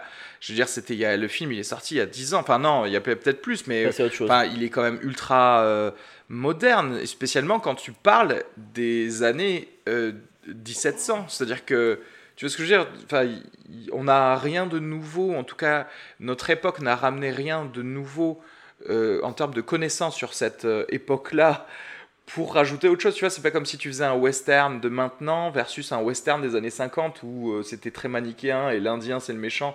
Aujourd'hui, on sait le faire différemment. Aujourd'hui, l'Indien, Là, c'est à l'époque des pirates, on, euh, personne n'a de nouvelles données euh, scientifiques pour te dire ah mais non en fait oui euh, les kraken existaient vraiment tu vois enfin je- Est-ce que, est-ce que dans Reboot, il y aurait peut-être pas la, la nuance, tu sais, euh, aller sortir quelque chose qui était un petit peu décédé, un peu réanimé à, à la Frankenstein, un petit peu un truc un peu mort, et puis on, on le ramène à la vie, tu vois, un peu comme quand on, on reboot la série Beverly Hills avec tous les vieux acteurs botoxés. euh, quand on veut, euh, là, je viens de trouver un truc, il y a un, un projet de reboot de The Mask avec. euh, euh, comment il s'appelle Jim Carrey avec une meuf donc on serait dans le même gimmick que Ghostbusters donc faire un film Ouais. rebooter le film avec une meuf pour voir The si... Mask en meuf? Ouais. Euh, je reviens. Je vais me. Il y a un endroit pour euh, se suicider. Un endroit où c'est facile d'accès. Non, mais c'est pas donc, non, euh, donc arrêter. voilà, est-ce que euh, moi personnellement, je, je suis un peu, voilà, je suis un peu lassé de, de ce manque de, est-ce que ce manque d'imagination et cette espèce de flemme que tu disais, cette flemme euh, un peu corporate de dire, euh, on Ouais. est que sur les vieilles recettes, on prend pas trop de ri- risque minimal, euh, on sait que ça a à peu près marché. euh. Non, mais je, je- Mais je- je et pense. c'est- il faut, il faut, faut voir aussi que les gens qui bossent dans le, dans le cinéma, qui sont, euh, enfin, qui sont pas forcément les gens dans, dans l'art, hein, dans, dans donc les producteurs, etc. euh, ils sont en mode, on va changer ce qui était prévu minute par minute en fonction de ce qui a marché. C'est-à-dire que j'écoutais Rob Zombie euh, parler dans un podcast justement euh, de son remake de, d'Halloween. Et le mec disait, genre, jour après jour, je recevais des coups de fil du producteur du film euh, pour me donner des conseils, mais juste par rapport à ce qui avait marché cette semaine-là au cinéma. Ah ouais, ouais. Tu vois? Genre, s'il y avait un film qui marchait cette semaine-là et qui se passait un truc dedans, le gars l'appelait et il disait Ah ouais, il faudrait que tu mettes des, des fourmis géantes dedans, tu vois Et bam, la semaine d'après, c'est autre chose qui marche. Et... Donc, en fait, il y a aussi, je pense, euh, cette, euh, cette perte de confiance euh, en l'auteur réalisateur du film, sûr. tu vois. C'est-à-dire que, en gros, non, je suis désolé, est-ce que je te fais confiance depuis le début je, je veux t'aider à amener ce que tu veux avoir euh, à l'écran ou alors on est là pour faire un produit et on est là pour dire ah euh, les tests screening ont Ouais, montré ouais. que tu devrais t'habiller en rose plutôt que bon bah là, là, Ouais, le producteur a peut-être du- perdu en pouvoir artistique. voilà Mais après, il y a juste un truc dont, enfin, qu'on a évoqué, mais sans en parler, que je trouve hyper important, c'est aussi le pourquoi tu fais un reboot ou un remake. À la limite, moi, franchement, tu le fais pour des raisons de thunes, ça me dérange presque pas. C'est ton pro- non mais t'es un producteur, t'as une licence, fais ta merde. Mais le faire pour des raisons idéologiques, parce que ce qui se passe avec la féminisation des personnages, euh, avec euh, la racisation même des personnages, franchement, moi, c'est quelque chose qui, pour le coup, me, me choque. Je trouve que c'est des très mauvaises raisons de faire des choses. Ah. Qu'on mette ça pour les films nouveaux et à venir, je trouve ça très bien. Je suis le premier à être pour ce genre de choses. Par contre, réécrire entre guillemets ce qui a déjà été fait avant avec ces trucs-là, cette idéologie d'origine, je trouve ça, je trouve ça dangereux. alors moi je te dis immédiatement il y a zéro idéologie dans ça c'est que de la thune parce que Je- en fait je sais pas, je sais pas, je ah suis pas non, sûr. non, ah non non il y a oh, je, je suis pas sûr. Comme je l'ai déjà dit mille fois dans le truc, que ce soit Disney ou n'importe quel producteur, c'est des conseils d'administration. À partir du moment où il y a un conseil d'administration, il n'y a personne qui va dire vraiment, je pense que notre prochain film, il faut qu'il soit woke. Non, non, non. Et on a fait des tests. S'il est woke, ça va nous rapporter tant de millions de dollars de plus. Donc, on va mettre des, on va changer telle ou telle personne. En fait, c'est c'est pas mar- sûr. c'est- c'est marrant ce que tu dis, je suis, je suis assez d'accord dans le sens où, euh, voilà, le, c'est comment ça se passe le, dans la tête du gars du bord, le corporate, le, la production. Ok. Et l'exemple que je vais donner, c'est euh, le film Wonder Woman. Donc Wonder Woman, très bon film, réalisé par une femme, ok. Euh, ce, qui est, ce qui est très malin dans Wonder Woman, c'est que euh, pourquoi c'est un film féministe intelligent, c'est que dans Wonder Woman, c'est une héroïne euh, et tous les personnages un petit peu suivants sont des gars et qui en fait euh, jouent un petit peu des archétypes de euh, personnages féminins qui servent à rien normalement dans les films de super-héros. Et ça te fait réaliser des choses que, euh, que tu n'avais peut-être pas réalisées dans, dans, dans- sous cet angle-là. Et donc du coup là, tu as l'exemple d'un film qui est, à mon avis, fait intelligemment. Et donc du coup la réponse du gars corporate, c'est dire ah ok, en fait il suffit de mettre une meuf. Donc on fait The Mask, on met une meuf, on fait Ghostbusters, on met des meufs. Donc tu vois. Et donc à mon avis, il y a des moments où c'est fait intelligemment. Et, euh, et effectivement, oui, c'est sûr que si c'est qu'un gimmick, si c'est juste on met une meuf pour mettre une meuf, oui, moi je suis d'accord, ça sert à rien quoi. Bah, je, je suis désolé, mon ami, je suis d'accord avec absolument rien de ce que tu viens de dire.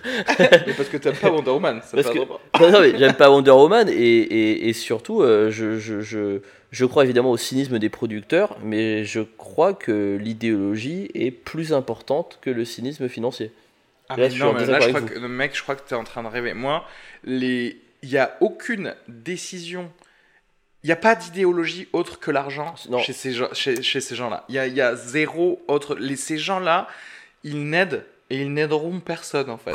Et s'ils aident des gens, c'est par accident. Et comme je te dis, comme je j'en en ai parlé déjà dans un autre épisode, c'est-à-dire tant mieux en termes de représentativité dans le résultat. C'est-à-dire qu'en vrai, euh, peu importe si Ghostbusters c'était un bon ou un, mau- un mauvais film, le fait qu'il y a peut-être une petite fille qui regarde le truc, qui a aimé des blagues d'une meuf et qui se dit tiens, moi, moi aussi je peux être une scientifique j'en sais rien. Bah, voilà. Mais sache Oui, non, mais que oui, c'est par accident. Je, oui, je, pense, je pense qu'on, enfin, je pense, désolé, mais qu'on est d'accord, mais qu'on le dit. Pour moi, si une idéologie contamine le public et qu'en réaction à cette nouvelle demande, le producteur s'adapte, tu vois, j'ai l'impression que c'est ce qui se passe pour tous les deux. Mhm. Moi, je considère que le producteur, entre guillemets, obéit une idéologie, et toi, non, qu'il est juste là pour la thune Oui. et qui répond à une demande. C'est-à-dire qu'il utilise, un- il surfe sur le. C'est comme, euh, tu sais, toutes, Ouais, mais toutes ces- toutes pour moi, ces en marques- surfant, C'est comme. en Ni- surfant, il intègre cette idéologie. C'est ça Ah que je oui, dis. non quoi. mais attends, oui, non mais bien sûr, mais c'est pour la thune, c'est-à-dire que c'est Nivea qui va faire genre soyez body, body positive, mais c'est juste pour vendre plus de crème en fait. Je sais pas, je me demande s'ils sont- ils, sont, deviennent juste pas. Je, euh, je pense si t'enlèves la thune, je pense qu'ils deviennent peut-être aussi tout simplement faibles par rapport à Twitter, par rapport aux réseaux sociaux. Je pense qu'il y a, y a plein de décisions qui sont prises par faiblesse plus que par pragmatisme financier. C'est pas par faiblesse, c'est par recherche de niche de thunes que tu n'as pas pense, je pense qu'il y a les deux. Je pense que tu sous-estimes la peur des producteurs hollywoodiens. Je pense qu'il y a, il y a les deux. Il y a l'attrait financier et il y a la peur aussi. Et je pense que la peur, elle est en train de les contaminer. C'est pour ça qu'un Joker est, est bienvenu. non, mais je, je suis Non, peut-être non, mais parano je, vois ce que tu veux dire, mais, mais encore une fois. Est-ce qu'on est là pour débattre ou est-ce qu'on est pas mais, pour c'est- non, mais je vois ce que tu veux, mais, c'est- mais en- pour moi, c'est pareil, c'est c'est la peur de quoi? De perdre une part de marché. Mais, c'est, mais, je, suis- Ouais, mais je suis d'accord parce que sûr. pour le truc, notamment pour le truc féministe et, euh, et Wonder Woman a ouvert la voie sur ça. Là où je rejoins Areski, c'est euh, si euh, être féministe, c'est-à-dire allez, on met des meufs partout, ça rapporte du blé, et ben on fait ça, tu vois. C'est-à-dire que si c'est le truc qui rapporte du blé, on va le faire. Et tu, ça, ça me fait penser à un autre reboot qui a été qui a été discuté et euh, c'est James Bond. Et ça fait des années qu'on parle de faire James Bond avec une meuf, ok? Et là où moi je trouverais ça intéressant parce qu'il n'y a pas plus euh, ennuyeux qu'une James Bond girl en termes d'acting, en termes de ce que ça représente. Et c'est pour ça que ça pourrait être intéressant si ça rejoignait un petit peu la dynamique de Wonder Woman, à savoir Oui, faire jouer des gars qui sont des sidekicks comme, fait- Oui. tu- comme des James Bond girls, c'est là que tu réalises à quel point le, le- certains cinémas sont sexistes, tu vois.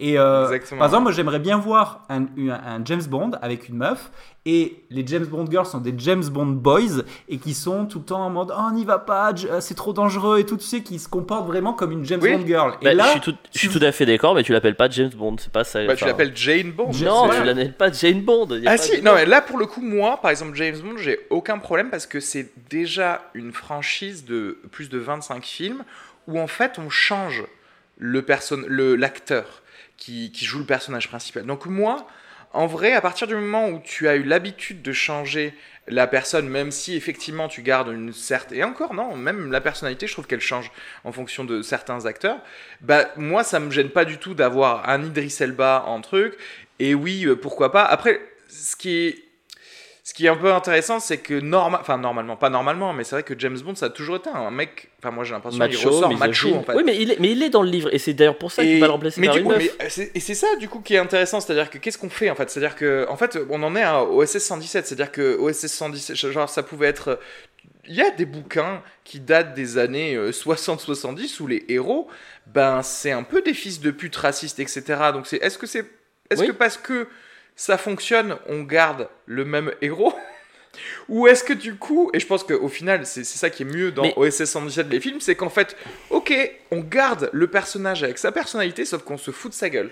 Non, non, parce que en fait, quel, quel est le problème si un personnage, par exemple, tu dis c'est un fils de pute. Quel est le problème si c'est un fils de pute? Par exemple, James Bond, dans le livre depuis les débuts, ce, ce mec est misogyne, sexiste, selon les critères d'aujourd'hui, et dit. On est d'accord là-dessus, on est complètement d'accord. Mais quel est le problème d'avoir un personnage déjà qui a ce genre de caractéristiques et surtout, ce serait un personnage qui serait dé- déconnecté de ces caractéristiques-là, tu pourrais le transformer en femme. Si James Bond c'est juste quelqu'un qui tuait les gens, tu peux le mettre en femme, ça change rien. Mais vu que la partie intégrante de son personnage c'est justement ce machisme, cette misogynie, tu peux pas le retranscrire. Moi, t'es producteur, tu fais un film, tu mets une, espionne, une agent secrète, tu fais comme ce que vous avez dit, des personnages secondaires masculins qui servent à rien, mais tu le sors de la saga de James Bond. C'est juste, c'est juste de la, de la provocation Oui, mais de garder la même saga. À ce moment-là, oui, mais c'est là on rentre dans exactement le même truc de pourquoi avoir fait Rocky Balboa.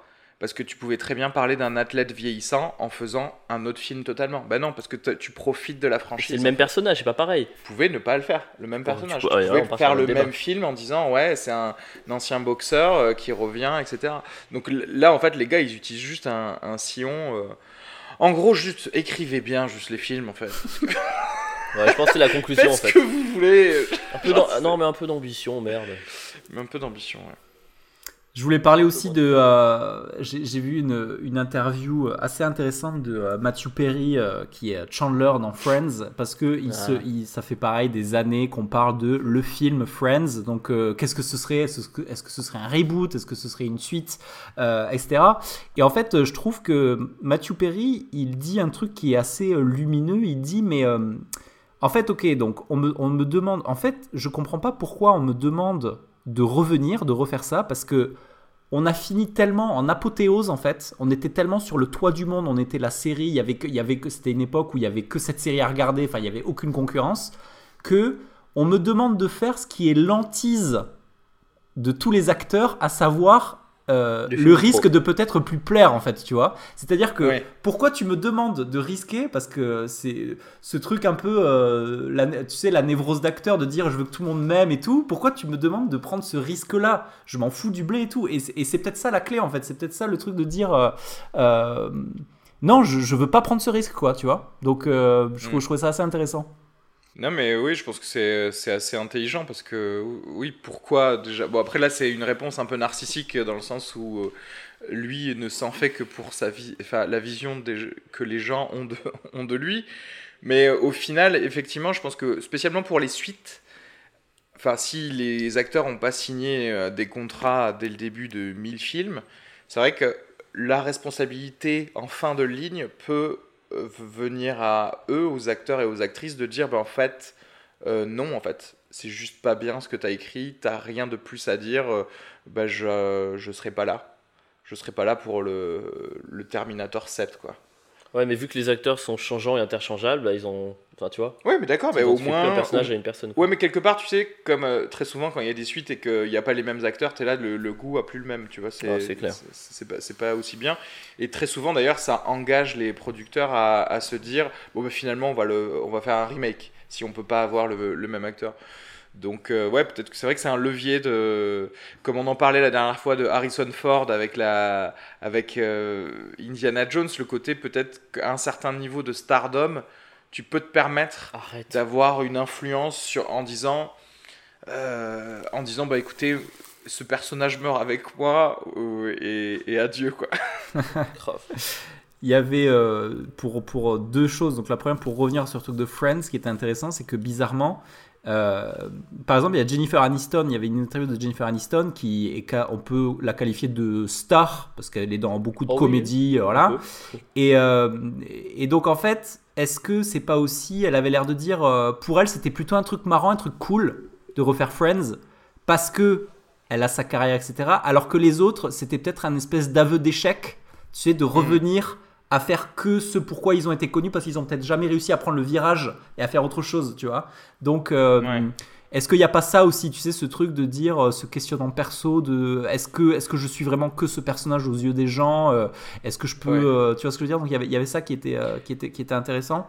Et euh, c'est vrai que c'est à mettre dans la balance aussi euh, mais après ce qui est à mettre dans la balance aussi c'est que Jennifer Aniston elle dit oui à n'importe quoi aussi. Parce que quand tu vois ces films franchement. Ouais, elle dit, elle dit oui à n'importe quoi, mais en même temps, elle doit être une sacrée bonne négociatrice parce que j'ai appris que la, la nouvelle série euh, sur laquelle elle va être euh, star de, de Apple va être la série la plus cher de tous les temps, plus cher par Oh là épisode là. que Game of Thrones. Alors là, tu te dis, Oh ok, qu'est-ce qui se passe? En fait, c'est juste un, un show sur un network de news, tu vois.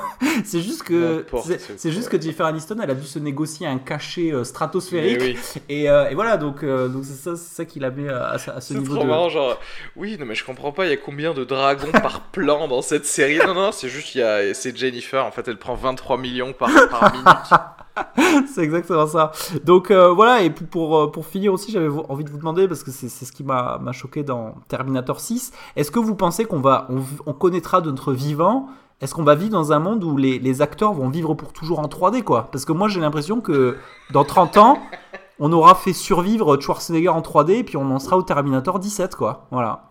Il y avait ce film génial avec euh, Robin Wright Penn qui s'appelle Le Congrès, je crois, où justement la meuf joue une actrice qui signe son droit à l'image complet. Harry Follman, c'est ça? Pardon? Harry Follman, Ouais. le mec de Valsec Bachir. Et euh, exactement. Et, euh, et en gros, elle signe son droit à l'image et que du coup, une boîte de prod peut utiliser son image ad, ad vitam aeternam pour, euh, pour des films, mais genre des nouveaux films. C'est-à-dire qu'en gros, euh, on te scanne une seule fois et ensuite euh, tu, tu n'es plus acteur vraiment quoi. On te, c'est un ordinateur qui joue à ta place. Trop bien. Et, et euh, est-ce que ça arrivera?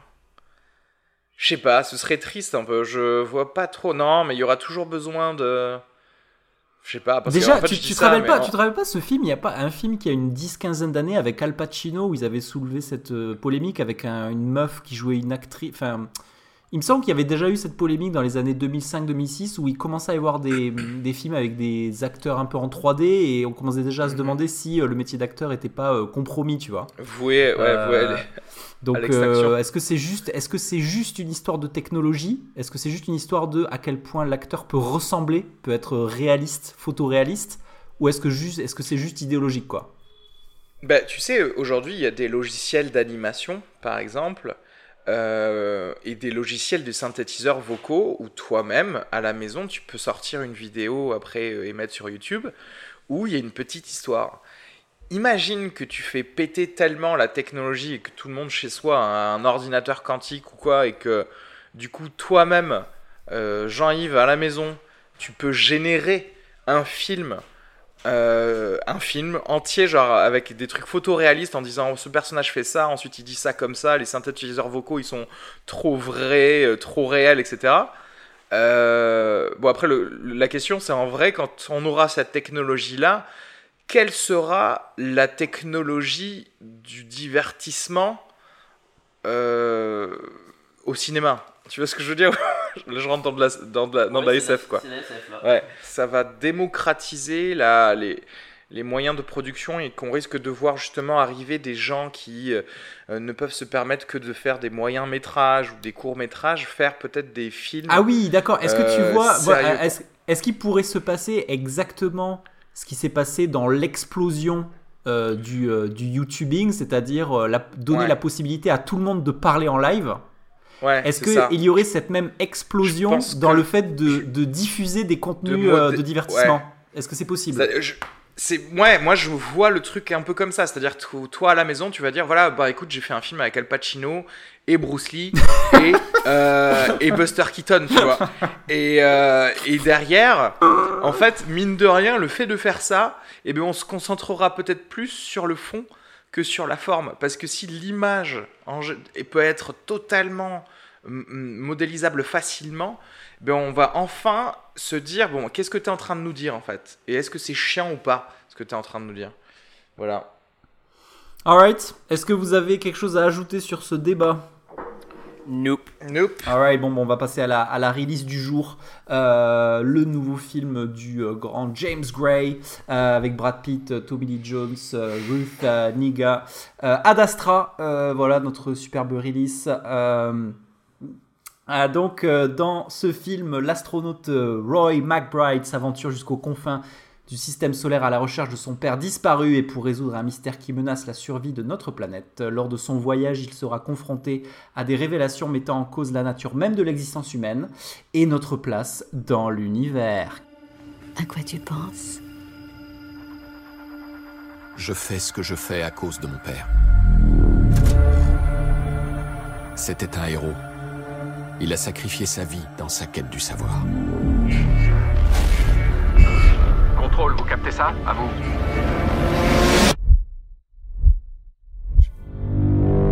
Commandant, nous disposons d'informations hautement confidentielles. Que pouvez-vous nous dire du projet Lima? Qu'il avait pour but de trouver une vie extraterrestre avancée. Le vaisseau a disparu environ 16 ans après son lancement. Et au sujet de son capitaine? C'était mon père, mon général. Cela risque de vous faire un sacré choc. Qu'avez-vous pensé de Ad Astra? Avril. Euh, Qu'est-ce que j'ai pensé de. Bon, déjà, euh, faut préciser que euh, je, je ne crois pas qu'un jour je n'aimerais pas un film de James Gray. Premièrement, moi, c'est mon, c'est mon Scorsese à moi, James Gray. C'est ma, c'est ma petite Madeleine de Proust. Love City of Z, c'était un des, un des films préférés des dix dernières années. Et du coup, c'est un peu bizarre de voir Ad Astra parce qu'en sortant, alors je vais faire la critique la, la moins utile du monde, mais en sortant, il me manquait un truc et j'arrivais pas à savoir ce que c'était.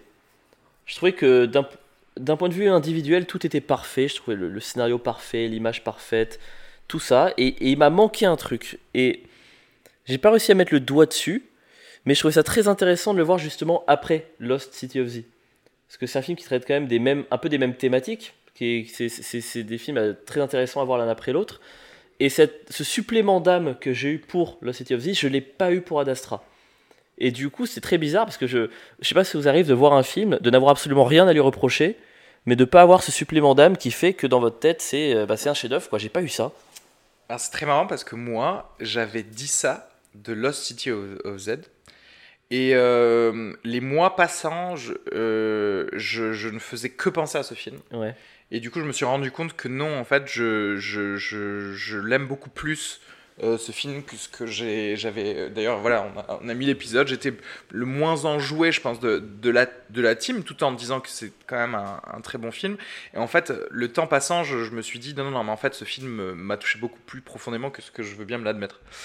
Euh, je suis tout à fait d'accord avec ce que tu viens de dire sur ce film. Pour moi euh, c'est comme si James Gray voulait revisiter Lost City of Z en, en donnant une fin alternative.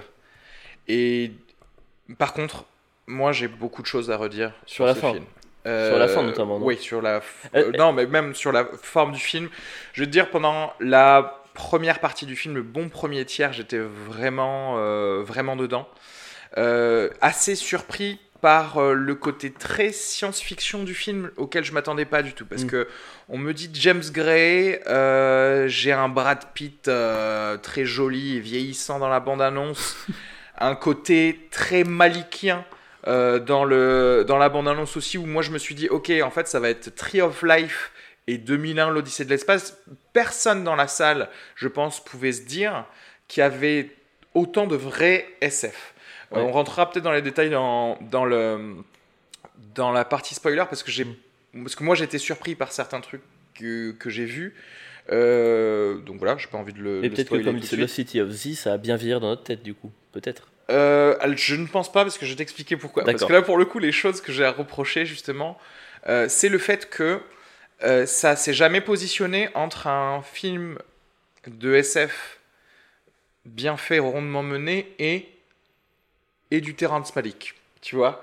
Et que pour moi, ça, euh, c'est pas que ça oscille entre les deux, c'est que oui, je, je, je crois qu'il il a pas su, euh, je sais pas, trouver une, une sorte d'équilibre dessus. Il y a eu, et par exemple, tu vois, typiquement, il y a une voix off dans, dans ce film. J'avais pas de problème en fait au début la voix. off. Je me suis dit ah bah tiens c'est un film de voix off, ok ac- acceptons-le.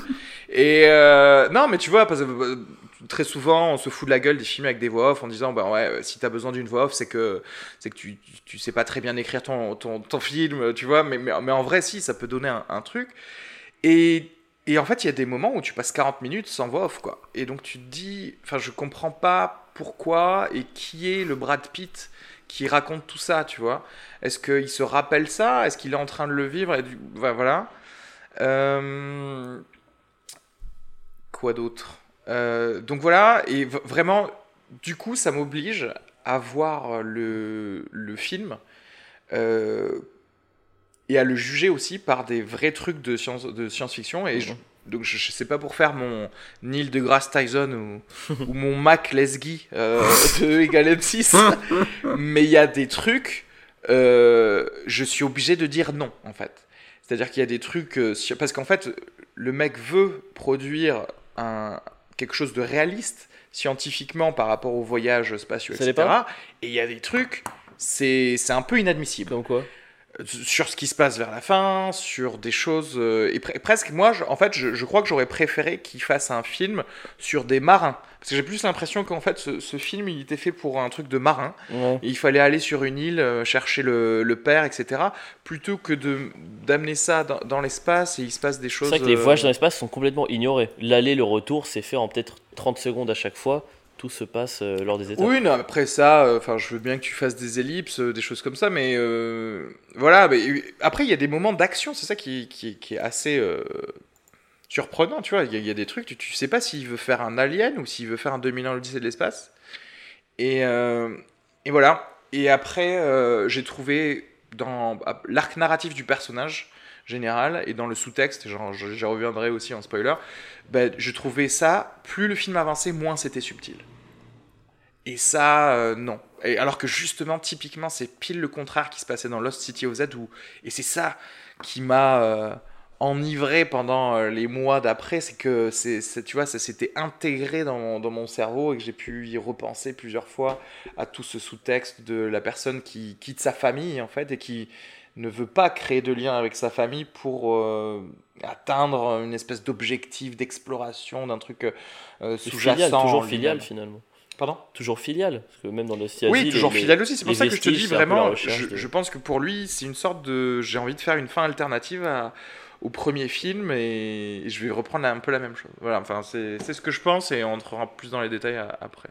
Jean-Yves Alors, euh, perso, euh, donc juste pour, euh, pour introduire le, mon euh, rapport à, à James Gray, moi je suis un inconditionnel. Si euh, s'il y avait 10 films à amener sur une euh, île déserte, il y en aurait certainement au moins deux de James Gray. Donc euh, voilà, euh, la- Yes, un, un bravo, film, un gars. film comme euh, la, La nuit nous appartient, par exemple, c'est un film que je peux regarder Ouais, genre putain. 15 fois d'affilée euh, sans broncher. Euh, c'est un gars que j'adore, euh, qui a un style, c'est-à-dire qu'il est, c'est assez, c'est assez complet en termes euh, en- artistiquement. C'est toujours très propre au niveau photo, c'est toujours très clean niveau acting. Les histoires sont très fortes, la, la thématique familiale aussi est toujours très très puissante. Euh, moi, j'ai beaucoup aimé ce film, et alors c'est complètement l'inverse donc du coup de ce que j'ai entendu, puisque moi c'était, il m'a manqué quelque chose dans Lost City of Z, et je l'ai eu dans Ad Astra. Donc tu vois, c'est, intéressant qu'on, soit, qu'on se complète euh, à ce niveau-là. Euh, moi, j'ai, trou- j'ai, enfin, trouvé ce film ultra thérapeutique. Moi, j'avais l'impression de, de faire une séance de méditation, un peu d'être bien, de me laisser euh, flotter un petit peu dans le cosmos avec, avec Brad Pitt. Et ce film m'a vraiment vidé, quoi. Ce film m'a vraiment, euh, m'a vraiment euh, touché, euh, fait réfléchir. euh. il fait penser à plein de films. Il fait penser à 2001 l'Odyssée de l'espace. Il me fait penser à Interstellar, il me fait penser à Sunshine Ouais. aussi. Euh, il me fait penser Ouais. à plein de films que, de science-fiction que j'aime beaucoup. Il fait penser à Interstellar aussi, évidemment. Euh, D'ailleurs, même direction photo, c'est- intéressant.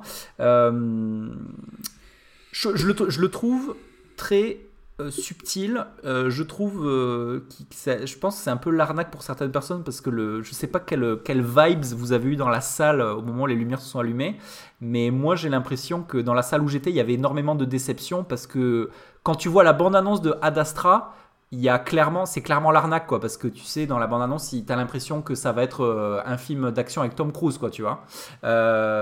Et je pense que franchement, la, la, ban- la bande-annonce laisse à penser que ce sera, ça va beaucoup plus bouger que ça.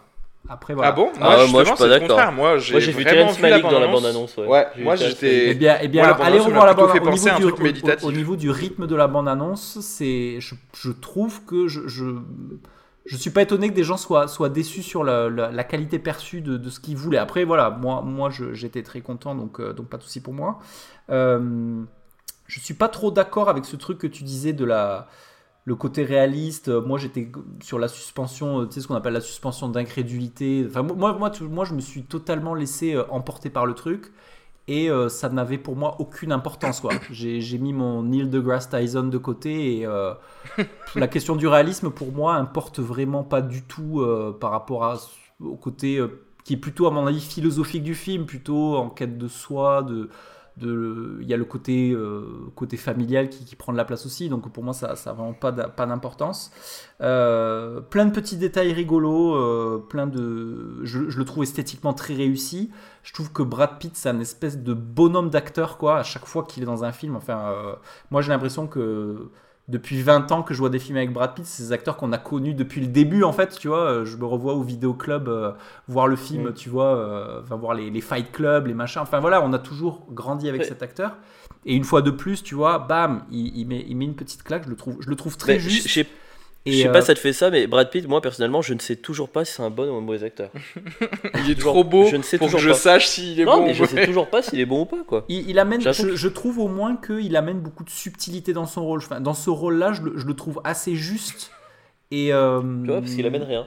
Et il en fait, il en fait jamais trop, tu vois. Donc c'est c'est pour ça que tout ça pour dire que euh, pour moi c'est un home run ce film, euh, ultra ultra Ah ouais. doux, ultra reposant, tellement reposant que euh, le sas de, de de dépressurisation, je sais pas quoi, quand je suis arrivé chez moi, euh, il y a eu un décalage genre parce que ma femme elle était en train de regarder genre euh, Glee, tu vois, donc c'était des espèces d'ados hystériques qui criaient et du coup moi j'étais encore dans mon bain un peu thérapeutique, un peu cool du film, donc du coup ça s'est complètement euh, ça s'est complètement cassé. Donc voilà, film à regarder sous supervision médicale pour être vraiment au top. Un excellent film. Euh, donc ce que, je, vous- ce que je vous propose maintenant, c'est qu'on donne une petite note et après on passe en discussion spoiler. Spoiler, ouais, parce que j'ai- moi j'ai besoin justement de relever le truc de pourquoi, pourquoi euh, j'ai pas pu euh, enlever ma suspension of disbelief euh, sur certaines choses, etc. Et ça s'explique justement dans le dans le dans le film. Voilà. Moi, je dirais que moi je ouais, moi je Quelle note? parce que j'ai quand même vraiment beaucoup aimé, était vraiment dedans pour la première heure, euh, mais je, je vais, je vais donner 3, 3 miam sur euh, 5. Ah ouais, quand même. Euh, Moi, je C'est vais. pas dégueu. hein. Ouais, moi je, je vais donner euh, 3 miam aussi, mais c'est très sévère. C'est très sévère. non, mais genre, j'ai jamais mis euh, plus. J'ai jamais. Enfin, si. T'as jamais mis une J'ai une fait que deux note pour un émissions, mais je mettrai jamais 4,5 ou 5. Tu vois, le, bon, le max c'est 4, donc je dis un 3, mais c'est. Ah oui, t'es le prof qui veut jamais donner de, de bonnes Exactement. notes. Ok. Exactement. C'est Lost City of Z qui vaut un 4.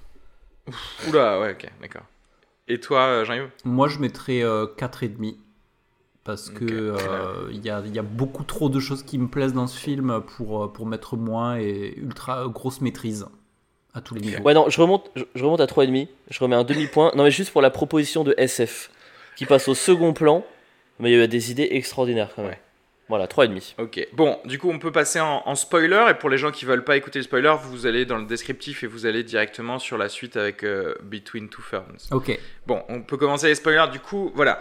Pourquoi moi je je j'ai j'ai- je voulais pas. Et moi en plus, quand je regarde des films, je suis toujours le premier à donner le bénéfice du doute sur plein de trucs euh, scientifiques en mode genre euh, non mais c'est bon, euh, euh, on, n'explique pas, mais il y a une raison ou des choses comme ça. C'est qu'en fait, en vrai, le début du film est très axé sur quelque chose de, très réaliste dans un futur proche de ce qu'on est possiblement en train de faire et même lui dans la mise en scène. Je trouve que même dès la première scène où tu sais, on voit à travers les yeux de Brad Pitt quand il est en train de dire euh, euh, au revoir, je sors à des, des astronautes dans leur immense tour, tu sais. Sauf qu'on ne sait pas qu'il est dans cet immense tour, et il ouvre la porte et il est dans l'espace. Et toi, tu es là, tu te dis, attends, euh, il n'y a pas de gravité normalement dans l'espace, d'où il sort et qu'il est déjà dans, dans l'espace. Et que, en fait, non, c'est là que tu réalises parce qu'il y a le plan juste après pour te montrer que non, c'est une tour immense qui sort de, de la Terre. Et que, donc, moi, je, ça, moi, je pense que James Gray, il sait qu'on sait comment ça fonctionne. Il sait que tout le monde sait que dès que tu es dans l'espace, il n'y a plus de gravité, etc. Et que, donc, euh, le fait d'avoir la surprise de finalement que tu es sur une tour, ça veut dire que il attend, il s'attend à une certaine connaissance de, certaines choses. Euh, et le, truc, c'est que et au début, c'est assez, assez bien fait, tout est plutôt carré sur plein de choses scientifiques, et à la fin, le mec, il est en train de surfer sur euh, un espèce de panneau euh, dans les anneaux de Neptune En passant pour des petits pour rejoindre un truc, mais ça n'a, ça, euh, ça n'a. À un moment, il prend une capsule pour aller de son, de sa station spatiale à, à la station spatiale de, de son père, et la, et sa capsule, sous prétexte qu'il peut pas l'arrimer, sa capsule, Il elle l'attache tombe. pas. Il l'attache pas. Elle, ça ne tombe pas, ça, ça ne peut pas tomber une, une capsule spatiale. Genre, tu vois, c'est comme si c'était dans mais l'eau. C'est pour ça que je disais qu'en fait, c'était un- tombe pas. non mais elle, non mais elle, non mais elle, pourquoi elle s'écarterait déjà en fait? Ça ne devrait même pas s'écarter. Tu vois, elle est là, elle va s'écarter un peu. Au pire, tu devrais. Il aurait pu l'attacher. Il aurait pu l'attacher. Non mais tu- c'est surtout même tu pourrais aller rejoindre ça plutôt que aller rejoindre après directement la station spatiale. Mais bon, c'est- en fait c'est- des trucs. Moi de toute façon, je pars, je pars du principe que vers mi euh, T'es relou. mi, mi-film, non mi-film, en fait, le mec oublie le, le truc. Ouais. Et ce qui serait ok pour moi s'il n'y avait pas eu des films avec justement une portée philosophique aussi, comme euh, Interstellar. Interstellar, comme Gravity, Euh, tu- où justement. Mettre philosophique dans Gravity, c'est un peu, c'est un peu osé. mais Ah si, moi, moi, si, clairement, le- la renaissance de la, de, de la meuf, euh, le, si, si, moi, moi en tout cas, j'étais dedans, mais j'ai l'impression qu'il arrive, genre, quelques années trop tard avec ce film, et sans avoir fait euh, cette espèce de d'extra effort que les autres gars ont pu faire, que ce soit Quaron ou, euh, euh, ou, ou Nolan, pour nous dire, ou, ou Kubrick d'ailleurs, pour revenir à 2001, pour nous dire non, non, regardez, euh, tout ce qui est scientifique, euh, vous y pensez plus parce que c'est bien fait, du coup maintenant votre esprit va être dans la philosophie du, du truc. Ouais. Et après, encore une fois, moi j'ai été ultra dans le, la, la portée philosophique du, du film. Et d'ailleurs, j'ai une théorie sur ce film. Ce film, c'est un film en fait sur la psychothérapie. Euh, Bah, bien parce sûr, que, ouais. tu vois, et, Mhm. que ce, et que ce personnage va, doit aller, tu vois, jusque. euh, doit aller régler jusque ses problèmes d'abandon familiaux pour pouvoir revenir et euh, enfin ressentir les choses comme il comme tout, tout, tout le reste du monde devrait ressentir. Le problème, c'est que tu le vois arriver, ça, mais tu le vois arriver assez vite, et qu'à partir du mi-film, comme je disais, il n'y a plus trop de subtilité. C'est-à-dire que vraiment, tous les dialogues avec son père, euh, ben on, a, on abandonne la petite subtilité. Le côté, à un moment, il lui dit... euh, ouais, t'es venu ici chercher la vie euh, intelligente, t'en as pas trouvé parce que tu sais quoi, il y a que nous en fait. Tu vois, enfin, en- et en vrai, c'est des conclusions, enfin, bonnes à avoir, mais tu le dis pas dans un dialogue si explicite quoi. Et c'est pareil, genre euh, avec son père à un moment, let it go, let it go. Genre c'est vraiment très, enfin c'est Lourd. trop lourd pour moi pour pour être un truc. euh, alors que, alors que vraiment, moi je trouvais que c'est d'une subtilité incroyable dans Lost City of Z parce qu'il y a plein de ramifications, tu peux y apposer aussi plein de choses. Et là, j'ai l'impression que c'est trop simpliste. Donc, euh, donc voilà, c'était les soucis que j'avais. Et après, par contre, je- bon, là c'est vrai que j'aurais peut-être dû le dire avant, mais je suis d'accord avec toi je- en termes de le look de, du, du film, il est vraiment génial. Euh, après, peut-être que je rate un truc, il y a peut-être des théories. Ça, ça se trouve, c'est un film qui dure 3 heures et qu'il a été trop coupé. Euh, et qu'en fait, euh, à partir du moment où il est sur Mars, tout est onirique. Parce que tu sais, à partir du moment où il est sur Mars, c'est Mars, vraiment bizarre, quoi. Elle est bien cette séquence. Ah, mais oui, elle est bien. Je... Mais c'est. Tu sais, à un moment, on, a- on arrête d'être dans un film normal. Tu vois, autant au début, Mm. on était là, genre. euh, voilà, quand je, quand je disais les surprises de science-fiction, c'est que vraiment, on arrive dans un truc où la Lune, il y a un subway sur la Lune, euh, on est vraiment dans du total recall, tu sais, euh, où il y a. Il y a des euh, pirates, Une économie. Ouais, il y a des pirates, tu vois. On est vraiment dans un truc dans lequel j'ai parlé, tu sais, The Expanse, qui est une série qui est excellente, qui est tirée d'une d'une fra- d'une franchise de bouquins qui est vraiment très très bien écrite sur de la SF où en gros les humains ont colonisé le système solaire et vraiment on est dans ça et c'est vrai que je m'attendais pas du tout à ça et puis arrivé sur Mars genre il y a, y des il y a des murs avec de, de la lumière pulsante euh, pulsatile des trucs comme ça. On a l'impression d'être dans un cocon. On a, on a plus l'impression d'être dans un vrai film. Du presque moi jusqu'à la fin du film je m'étais demandé s'il n'était pas en train de de dormir et de rêver euh, tout, tout ce qui s'est passé depuis mars, tu vois. Ouais, en mode, euh, en mode euh, euh, Est-ce que tu penses que, est-ce que tu penses que t'aurais plus apprécié ce film si t'étais plus abonné à Science et Vie magazine? Non, non, euh, non, parce que vraiment, parce que en vrai, voilà, j'aurais, du coup, j'aurais été plus dans la seconde partie du film si, euh, s'il n'y avait pas eu ces, petites, ces, ces- ces petits trucs-là. Mais j'aurais quand même eu le petit bémol de il n'y a pas assez de subtilité pour moi à la fin. Et aussi, je voyais où ça allait arriver. Je savais, je pouvais te le dire dès le début, qu'il allait laisser son père là-bas. Et qu'il allait revenir et qu'il allait euh, devenir une meilleure personne. Ça, je pouvais te le dire dès le début. Donc euh, voilà. Ouais, il est plus lourd. Il est plus lourd que, que Lost City. Mais, mais voilà, mais j'ai quand même mis 3 bien parce que parce que c'est pas c'est pas un truc euh, nul comme tu dis une proposition de SF c'est que ça, ça fait quand même du bien de me dire je me suis fait chier à faire des, des trucs euh, mine de rien euh, les scènes d'action elles sont un peu assez, assez palpitantes un peu plus, quand plus- même sans plus le réel est connu, plus on est exigeant, j'ai l'impression. Oui, après euh, voilà. Voilà, c'était mon truc de, de spoiler. Je sais pas si vous avez d'autres choses à dire en termes de spoiler. Non, c'est non. Euh, moi, j'ai pas mal de choses à dire. Déjà, euh, qu'est-ce que vous avez pensé du. Moi, j'ai bien aimé le, le- l'espèce de vertige qu'il peut y avoir dans l'esthétique euh, entre l'ultra moderne et l'ultra rétro. Par exemple, j'ai beaucoup aimé le, le design des espèces d'auto style années 30 sur la Lune avec des gros garde-boue cuivrés, des gros phares qui sont un peu en mode Ouais. poursuite gangster, quoi. J'ai bien aimé ça. Il y a beaucoup de rétro dans ce film qui est cool. Il y a. Il y a des tentatives de technologie, par exemple. Est-ce que c'est un truc qu'on voit de plus en plus dans les films de, de SF euh, il, il a fait le choix de, tu sais, de, que, que dans, dans son monde, euh, les smartphones seront des petites plaquettes de verre un petit peu transparentes. Est-ce que- ouais. Est-ce que est-ce que est-ce que c'est crédible ou pas? Je sais pas. Euh, moi, ce que j'ai ce que j'ai bien aimé, c'est justement et ce qui en fait va certainement faire inscrire le film dans un principe de réalité, c'est que je le trouve assez clairvoyant, par exemple, dans sa façon d'imaginer ce que, ce, que ce, ce que sera la conquête spatiale dans un univers un peu, euh, un peu euh, privatisé, tu vois, entre guillemets. Euh, par exemple, moi je trouve ça très bon quand tu es sur la première station sur la Lune, déjà, on, on désacralise complètement l'astronaute parce que, genre, il, doit, il, il va en mission, il doit quand même payer son oreiller, genre, je sais pas, genre 10 000 dollars sur 125 ça. Voilà, déjà, je trouve ça cool. Après, tu arrives sur la planète, tu vois au loin un petit peu des, des gars du Golfe, un petit peu des espèces d'émirs qui seraient certainement en train de claquer leur argent du pétrole pour venir sur la Lune. J'ai trouvé cette. euh, cette, euh, ce- ce- cette esthétisation de, euh, du- de la privatisation assez réussie. Voilà, il doit, c'est- un peu, c'est un peu galère quoi. Tu vois, le gars il est en, mission. On n'est plus du tout dans Bruce Willis Armageddon qui a l'uniforme, c'est pas parce qu'il a le drapeau américain que il y aura pas des petits obstacles. J'ai trouvé ça pas mal. Euh, je suis assez d'accord avec ce que tu dis sur le truc de la psychothérapie, de euh, le gars pour, euh, pour bien appuyer son propos avec cette espèce de métaphore euh, du vide intersidéral pour représenter l'abandon, quoi, tu sais, où le gars Mhm. il va quand même traverser tout l'espace pour se prendre un ultime vent, enfin je sais pas la violence du truc, de le gars Ouais. il a traversé tout l'univers, le gars lui dit non je t'aime pas, tu sais, c'est quand même super, super violent. Un thème qui est récurrent chez James Gray, hein, le- le- la relation aux parents, la relation à la mère, euh, tout ça. La relation Euh, père-fils aussi. père-fils. hein, ouais. Euh, Surtout.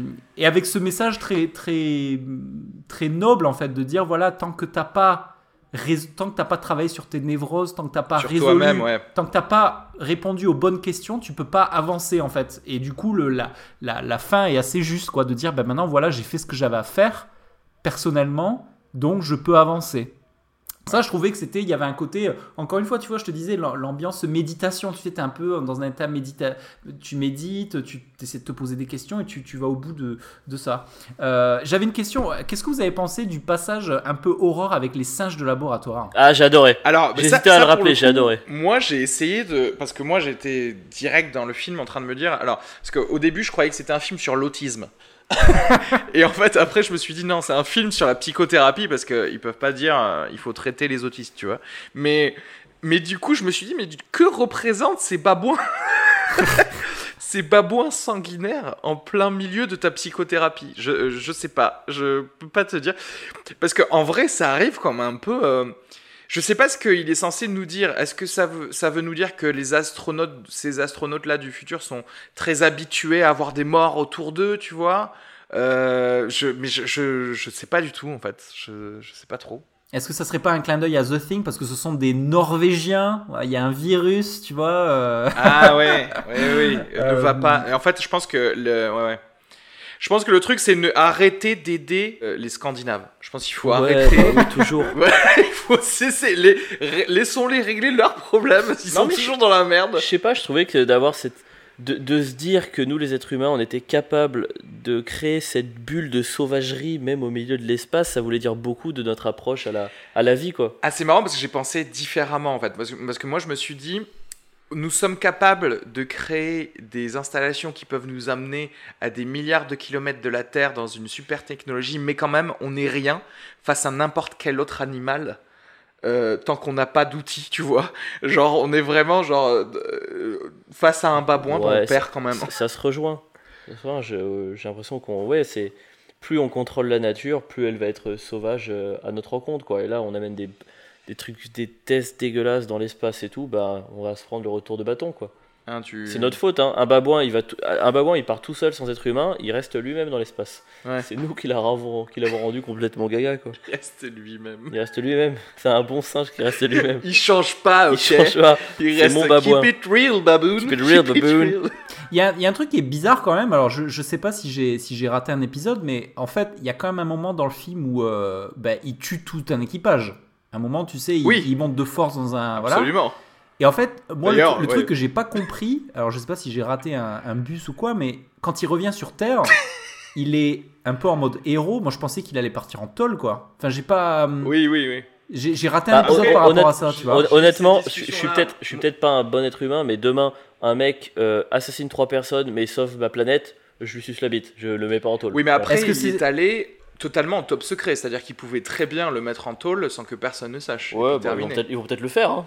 Ou alors il aurait tweaké le parce que tu sais à un moment il dit euh, il y a une il dit euh, discretos il dit de toute façon l'ordinateur de bord donnera sa version est-ce qu'il a peut-être tweaké le truc euh, les boîtes noires? Enfin il y a peut-être un truc à ce niveau-là parce qu'à un moment il dit euh, voilà l'ordinateur de bord donnera sa version des faits Euh, voilà. Ouais, enfin, c'est la version des faits, c'est ce que. Non, bah c'est- après, non, la version l'histoire des me faits, c'est rendra hommage. la quoi, légitime défense pure. Enfin, je veux dire, Mm. le, le gars, il a pas sorti de gun. Hein. Tout le monde a essayé de le tuer. Donc, euh, Et la, la, la meuf, quand même, est tombée peut-être la première sur la vitre, hein, c'était ridicule.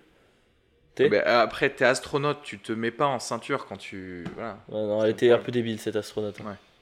Est-ce que, euh, est-ce que ce, ce film me fait vraiment beaucoup penser à Sunshine de Danny Boyle, notamment bah, le truc des singes. Oui. euh, on arrive à cette station abandonnée, il y a To- Tommy Lee Jones qui fait un peu penser à ce personnage un peu de méchant dans Sunshine qui, qui, Oui, erre dans le vaisseau un peu, un peu abandonné. euh, euh, Pas vu, je vous laisse en parler. Et il me semble que dans Sunshine, j'avais beaucoup plus eu le wow effect du, de l'entertainment, tu sais, genre t'es vraiment dedans, c'est euh, là, là, le truc. Mais ça, c'est parce que. Tu vois, autant par exemple Sunshine, je pense qu'en plus, euh, niveau euh, scientifique, c'est pas du tout. Mais, mais, je, mais je m'en foutais parce que il y, avait un côté plus. euh, plus film, euh, aventure, euh, action, enfin je sais pas, un truc un peu. euh, Mais c'est quoi qui ça, fait, mais- c'est quoi qui fait que là t'as as vraiment pris ça à cœur alors?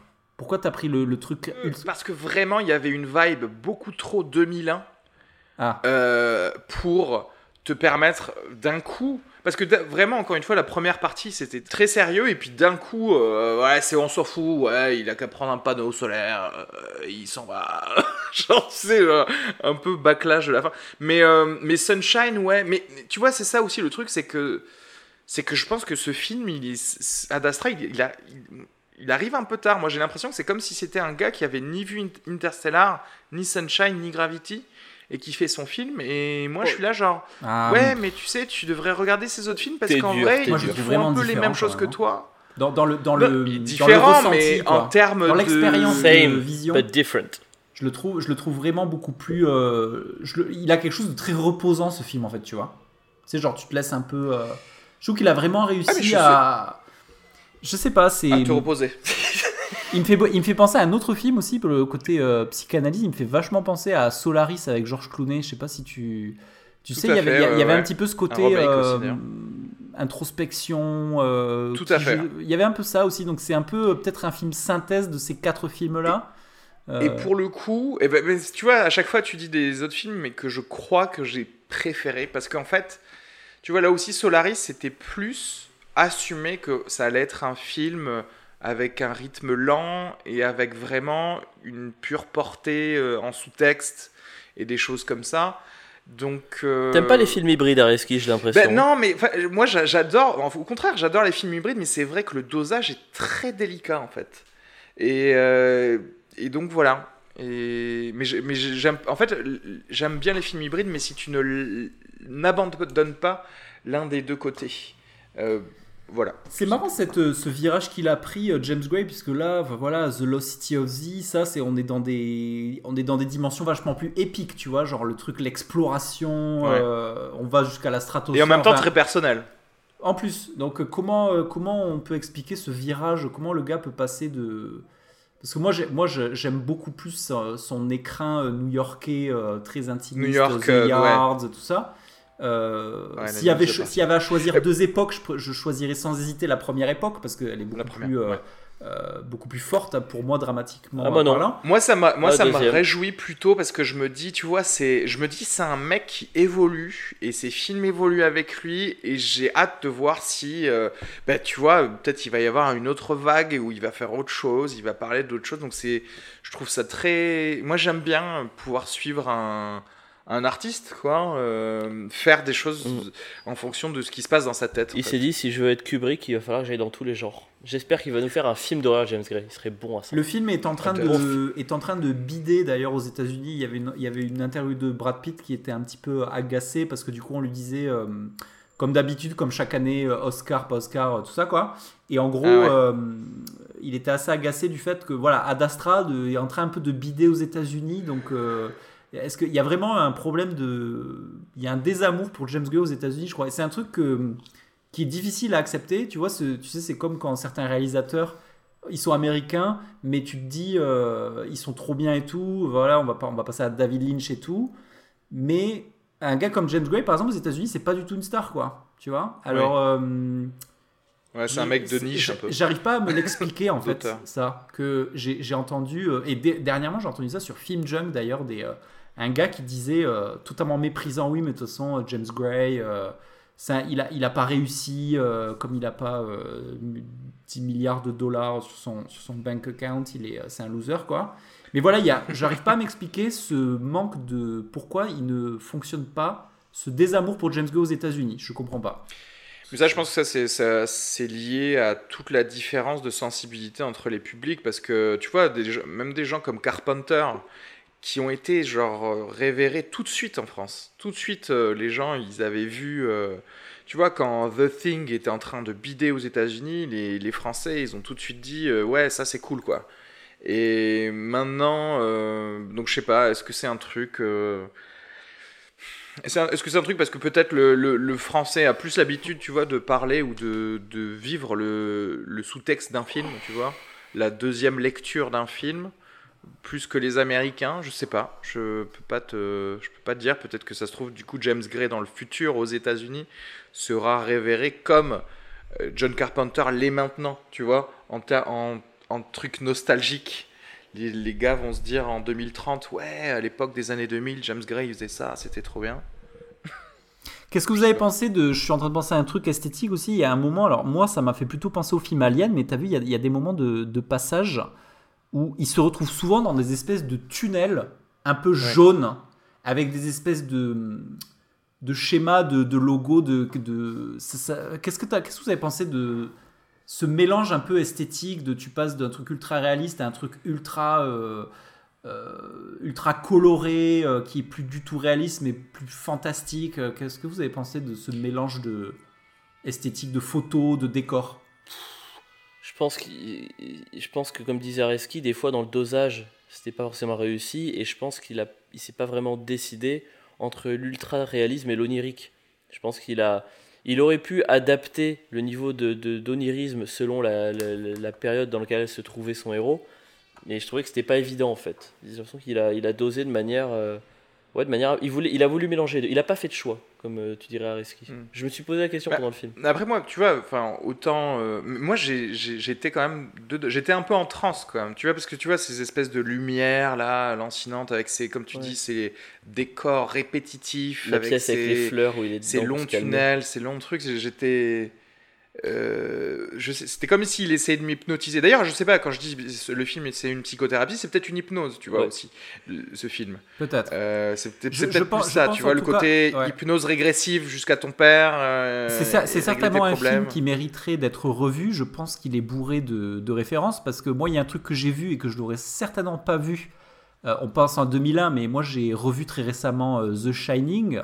Et il y a un plan à un moment qui est une copie exacte, certainement en hommage à, au plan d'intro de Shining, le plan où ils arrivent en coccinelle dans la vallée quand ils arrivent à l'hôtel. À un moment, il y a un, un plan aérien qui suit la voiture de Brad Mhm. Pitt, Ah qui fait, exact, qui fait ouais. des espèces de, de, un espèce de vol un petit peu d'oiseau et qui après se détache de la voiture et va vers la base. Et c'est exactement le même plan que dans Le même Shining. que Shining. Donc, donc tu vois, je me dis, est-ce que, est-ce que peut-être que euh, ce film est peut-être bourré de, de, de, Le clin d'œil. euh, clin d'œil oui, à d'autres choses. Donc tu vois, euh, à, non, à revoir. oui. C'est certainement, il est- à mon avis, il est certainement plus riche que, que ce, qu'on, que ce que moi je l'ai vu perso.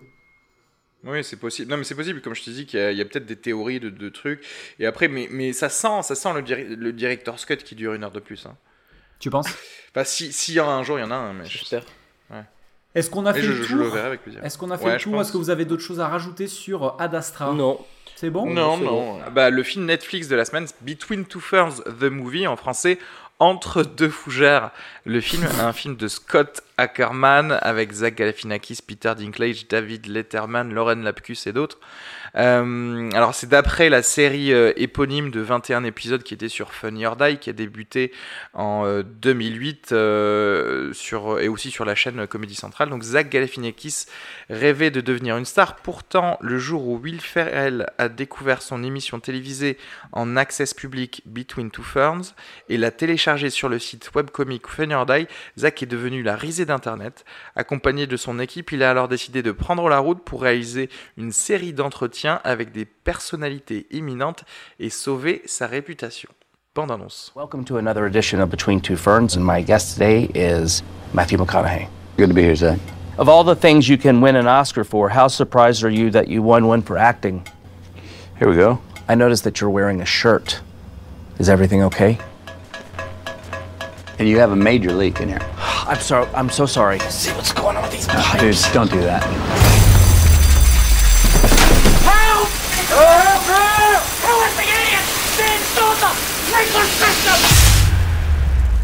Alors, euh, entre deux fougères, euh, le film, qu'est-ce que vous en avez pensé? Est-ce que déjà vous aviez vu, vous connaissiez les, Ouais.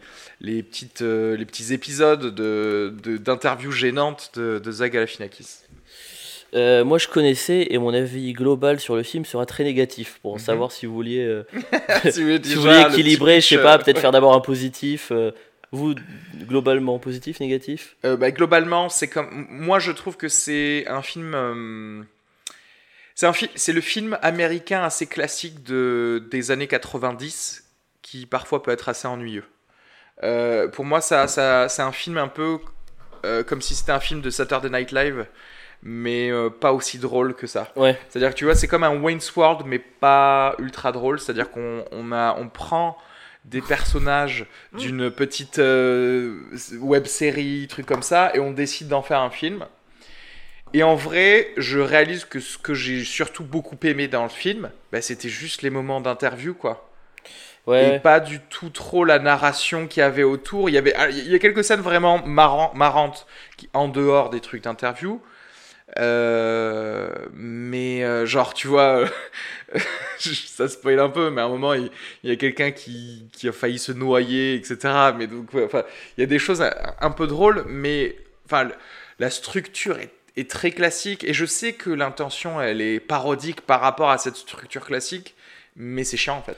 Ouais, ouais, je, je- Bah, déjà, moi, je vais vous avouer un truc, je l'ai pas fini. Ah, Je- bah. Ça m'a vraiment trop. euh. Ouais, ça m'a fait chier, j'ai- je l'ai pas fini. Et je trouve que je vais faire un parallèle avec le stand-up du coup qu'on pratique à Kareski. Moi, en tant que public, quand je vais voir une heure de spectacle, je n'aime pas voir un agrégat de 5 minutes qui fonctionne. Quand je vais voir une heure, j'ai envie qu'il y ait un fil directeur, j'ai envie qu'il y ait un fil rouge, j'ai envie qu'il y ait un truc qui se dégage, qui ait une cohérence, tu vois. Sinon, je veux un plateau d'humoriste et je me regarde plein de 5 minutes différents. Et là, je trouvais que c'était l'exemple typique euh, du cas où les gens se disent euh, il y a un truc rigolo, on va en mettre plusieurs d'affilée et ça va être bien. Moi, l'agrégation de. tout- tous- tous ces trucs individuellement sont, sont vachement bien. Moi, j'aime bien ce Between Two Thirds en général. Mais là, juste ça pendant une heure et demie, et avec des transitions en plus que je trouve pas intéressantes, Mm. bah, ça fait que j'ai pas trouvé de film euh, intéressant du tout. À, à savoir, je crois que c'est la première fois de ma vie que je finis pas un film dans lequel il y a Will Ferrell. C'est la première fois de ma vie. ça n'était jamais arrivé. Mais d'ailleurs, les scènes avec Will Ferrell, pour le coup, Sont incroyables. Sont, sont très bien. Mais juste, peut-être, ça peut expliquer tout ce qu'on est en train de dire, c'est qu'il faut savoir que le film, il, était, il n'était pas scripté. Ils ont fait de l'espèce de rétro-scripting, c'est-à-dire qu'en gros, c'était de l'impro, quasiment, pour tout le film. Euh, et c'est pour ça, et c'est là qu'en fait, que tu vois que... Bah ouais, C'est un les- métier. il y a des... peut-être. Ouais, oui, mais c'est pour ça que quand il y a Will Ferrell, c'est juste excellent. Ah c'est oui. pour ça que, d'ailleurs, même Lorraine Lapkus, qui, qui est très forte en impro, euh, c'est son assistante. mais Je trouve que oui, ces scènes sont, sont drôles, elle dit des choses drôles. Mais les autres, euh, ben ouais, ben non, en fait, il faut peut-être écrire des trucs drôles d'abord, quoi. Jean-Yves? Alors d'abord, mon expérience de visionnage euh, rejoint un petit peu celle d'Avril, puisque moi, euh, je l'ai fini, mais je l'ai vu en beaucoup, beaucoup de fois. C'est-à-dire que euh, moi, si, moi j'aime bien humaniser le truc mois. et j'aime bien imaginer Netflix. Voilà, donc il y a cette fonctionnalité, tu fais pause sur un programme, quand tu vas revenir sur ton programme, ça le reprend là où tu l'as laissé. Moi j'aime bien humaniser, j'aime bien imaginer le, le QG de Netflix comme cette petite usine où il y a... ils ont leur blouse blanche, ils ont leur petite Charlotte, tu sais, Netflix, et il y a un gars qui était... euh, qui, qui était censé euh, gérer mon visionnage et moi je l'ai regardé en 5 fois donc s'il y a un gars chez Netflix qui fait pause une fois, deux fois, trois fois, à l'arrivée, il se dit Mais putain, est-ce que tu vas regarder ce film jusqu'au bout? J'en ai marre de faire pause toutes les Oui. 10 minutes. Ce film, je l'ai trouvé euh, mais laborieux. J'ai trouvé ça nul en fait. J'ai pas trouvé ça drôle. Euh, euh, le concept, juste pour, pour expliquer, parce que moi je connaissais un peu le. Pour, bah, pour, les gens qui écoutent et qui voudraient savoir euh, de quoi il s'agit aussi, les sketchs qu'il fait sont plutôt bons. C'est-à-dire que quand tu, si tu regardes des, des petits bouts, tu vas voir des interviews de Zach Galifianakis sur euh, son, son concept. Son concept est le suivant euh, c'est. euh, ce sont des interviews qui sont censées mettre mal à l'aise. Et le deal, c'est que les gens, c'est devenu d'ailleurs un petit peu un espèce de challenge. C'est-à-dire que les gens qui vont sur cette émission, ils savent que lui va poser des questions super embarrassantes, mais la question, mais, ils ne savent pas quoi. Donc en fait, c'est en gros le jeu, c'est un petit peu un espèce de clash en fait où euh, comment ils vont encaisser la question. Et l'exemple qui est vachement bien, c'est euh, par exemple il y a Paul Rudd. Donc euh, il pose la question à Paul Rudd, il dit la question typique vraiment between two ferns, c'est euh, on dit que les acteurs ils ont euh, la beauté et le talent. Qu'est-ce que vous auriez fait si vous aviez le talent? Tu vois, donc c'est vraiment c'est un zinger de ouf. Et, y a ce, et ce qui est marrant, c'est que souvent la, la- la personne à qui on pose les, les questions, tu vois le visage, il y a la question qui arrive et le gars se dit oh le bâtard. Tu sais genre il y a ce truc de- qui, qui est Ouais, mais sympa. tu- alors ju- justement par rapport, juste excuse-moi, hein, je te coupe par rapport à ça, mais par rapport à cette, euh, cette notion où les gens réagissent, ça demande quand même un minimum de spontanéité. Est-ce qu'à partir du moment où l'émission est connue, finalement l'émission n'est pas finie? Parce que moi j'ai juste tous les gens qu'il a interviewés dans le film, tous les gens qui répondaient, je trouvais que leur réaction était complètement à côté de la plaque parce que c'était pas spontané. Ils réagissaient pas du tout en direct. S'ils riaient, bah, ça gâchait le truc parce qu'ils sont censés jouer le truc sérieux. En même temps, ils jouaient pas du tout les mecs mal à l'aise. Et je trouvais que c'était un espèce d'espace-temps entre les deux qui après, était tu, euh, peux, pas intéressant. tu peux savoir le concept du truc et quand même être surpris par, le- par, par la chose. D'ailleurs, là où j'ai le plus rigolé, bah, c'était le bêtisier de la fin. Euh, ah du coup. tu l'as pas vu, mais ouais, mais le, le bêtisier de la fin du générique, c'est donc les morceaux d'interview où vraiment les interviewés sont surpris par la vanne, quoi. Et c'est juste Mais est-ce que, est-ce que c'est pas, est-ce que c'est pas un peu, un peu triste en fait que finalement ben, ils ont, ils ont certainement beaucoup rigolé entre eux, mais en fait le spectateur ne rigole pas, tu vois? Il y a pas, il y a un petit problème Ah en bah fait, tu vois. oui, C'est-à-dire oui, que c'est triste. Grave. c'était, Bah, après, c'était très private en fait. C'était eux, de ils la. sont contents, c'était- hein. Mais pourquoi, pourquoi pas mettre le, le- le mec qui se marre en entendant ça et Zach qui reste sérieux? Je comprends pas. Le film, le personnage ne change pas si l'invité se marre, tu vois? Bah si, Autant nous mettre peu alors de qu'est-ce qu'il, a voulu faire? Parce que voilà, moi c'est vrai que là où il y a un truc que je trouve très bizarre dans ce film, alors c'est aussi le fond de commerce de, de ce gars. Ce gars, il est, il est aussi dans l'entre-deux euh, fictionnel de, euh, de malaise. Tu vois, il y a, il a, c'est son fond de commerce aussi. Et quand il y a les interviews de début, ce qui est très bizarre. C'est que on sait pas si les gens qui il y a, il y a du très haut niveau, il y a Brad Pitt, il y a Brie Larson, voilà. On sait pas si ils sont en train de jouer, donc il y a le côté, euh, il y a le côté mise en abîme de gars qui jouent, un gars qui joue dans un truc qui joue, et en fait on ne sait pas s'ils jouent mal, s'ils font exprès de jouer mal ou pas, et ça c'est très bizarre en fait. Tu sais, il y a des moments, tu dis mais attends mais c'est nul, qu'est-ce qui se passe? Et je sais, et moi ce que j'aimerais savoir c'est qu'est-ce qu'il voulait faire avec ce film pour en fait, c'est on sait pas ce qu'il a voulu faire. Donc du coup, c'est très difficile de quand t'as pas le projet de base d'émettre un avis sur euh, sur est-ce que c'est bien ou pas. Et moi, j'arrive pas, quand je regarde ce film, j'arrive pas à me placer en tant que spectateur sur qu'est-ce que je regarde en fait, tu vois. Ouais, mais on en revient au truc d'impro, c'est-à-dire que je pense qu'ils avaient une trame plus ou moins euh, faite dès le début avec le, le truc de quelqu'un qui pose des conditions à euh, devenir riche ou pas et que Zach, euh, enfin le- personnage de Zach Galifianakis, il est censé rentrer dans, dans ce délire, mais qu'après tout l'intérieur c'est que des scènes d'impro et que du coup ils ont ils les ont articulés comme ça donc Ouais. la réponse à ta question c'est ben non en fait ils savaient pas où ils allaient, où je- ils allaient. Et, euh, et voilà Je prends l'exemple tout bête, toute la scène avec John Legend et sa femme. Le Ouais. mec, c'est censé être un gros loser. Ah, c'est bon, nul. Il se tape, il se tape la supermodèle. Tu fais OK. Donc peut-être qu'il a quelque chose, mais en fait non, il a rien. Donc c'est jamais entre guillemets expliqué. Qu'est-ce qu'elle peut lui trouver? John Legend se promène. Il fait tout va bien, c'est hyper sympa. Il attend la fin de l'interview pour ensuite lui mettre du.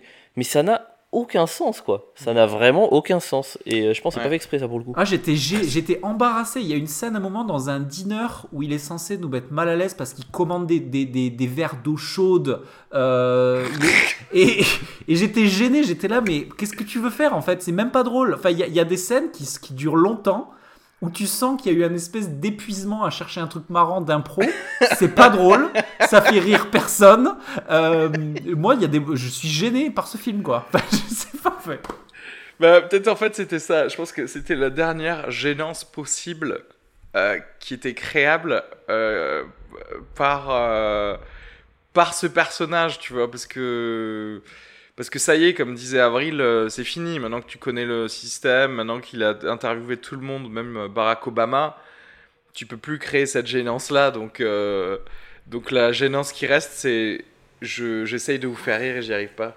Bon, en tout cas. euh, pas, enfin oui, je recommande pas énormément en fait en vrai. Alors que vraiment pour le coup Scott Ackerman, le réalisateur, j'adore ce gars. Il, Il fait il fait le podcast euh, Comedy Bang Bang que j'adore. euh, c'est un mec d'impro de, ouf, etc. Mais euh, mais ce film, euh, autant pour le coup, ses créations à lui sur Netflix, je recommanderais plutôt le Mike Bolton Valentine's Day ou le Special ou un truc comme ça, qui est une sorte de de fausse émission télévisée autour de Michael Bolton et qui était drôle pour le coup.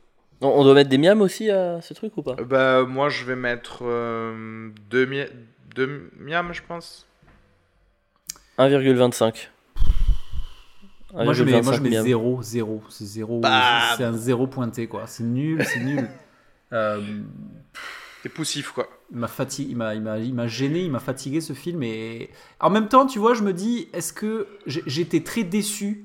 Franchement, euh, Zach Galifianakis, j'avais adoré son. Il y a, il y a un one man show de lui qui date des années, euh, les années Very Bad Trip, tu sais, 2006-2007, je crois. Ouais. Tu sais, il est un peu sur un piano quoi. Tu vois, tu vois ce one man show ou pas? Oui absolument. et absolument. que, et que moi, et que moi, je trouve génial parce que euh, parce qu'il avait vraiment créé son monde à lui, il arrivait vraiment à se démarquer sur un, un créneau que, qui moi me faisait rire et me, me parlait beaucoup.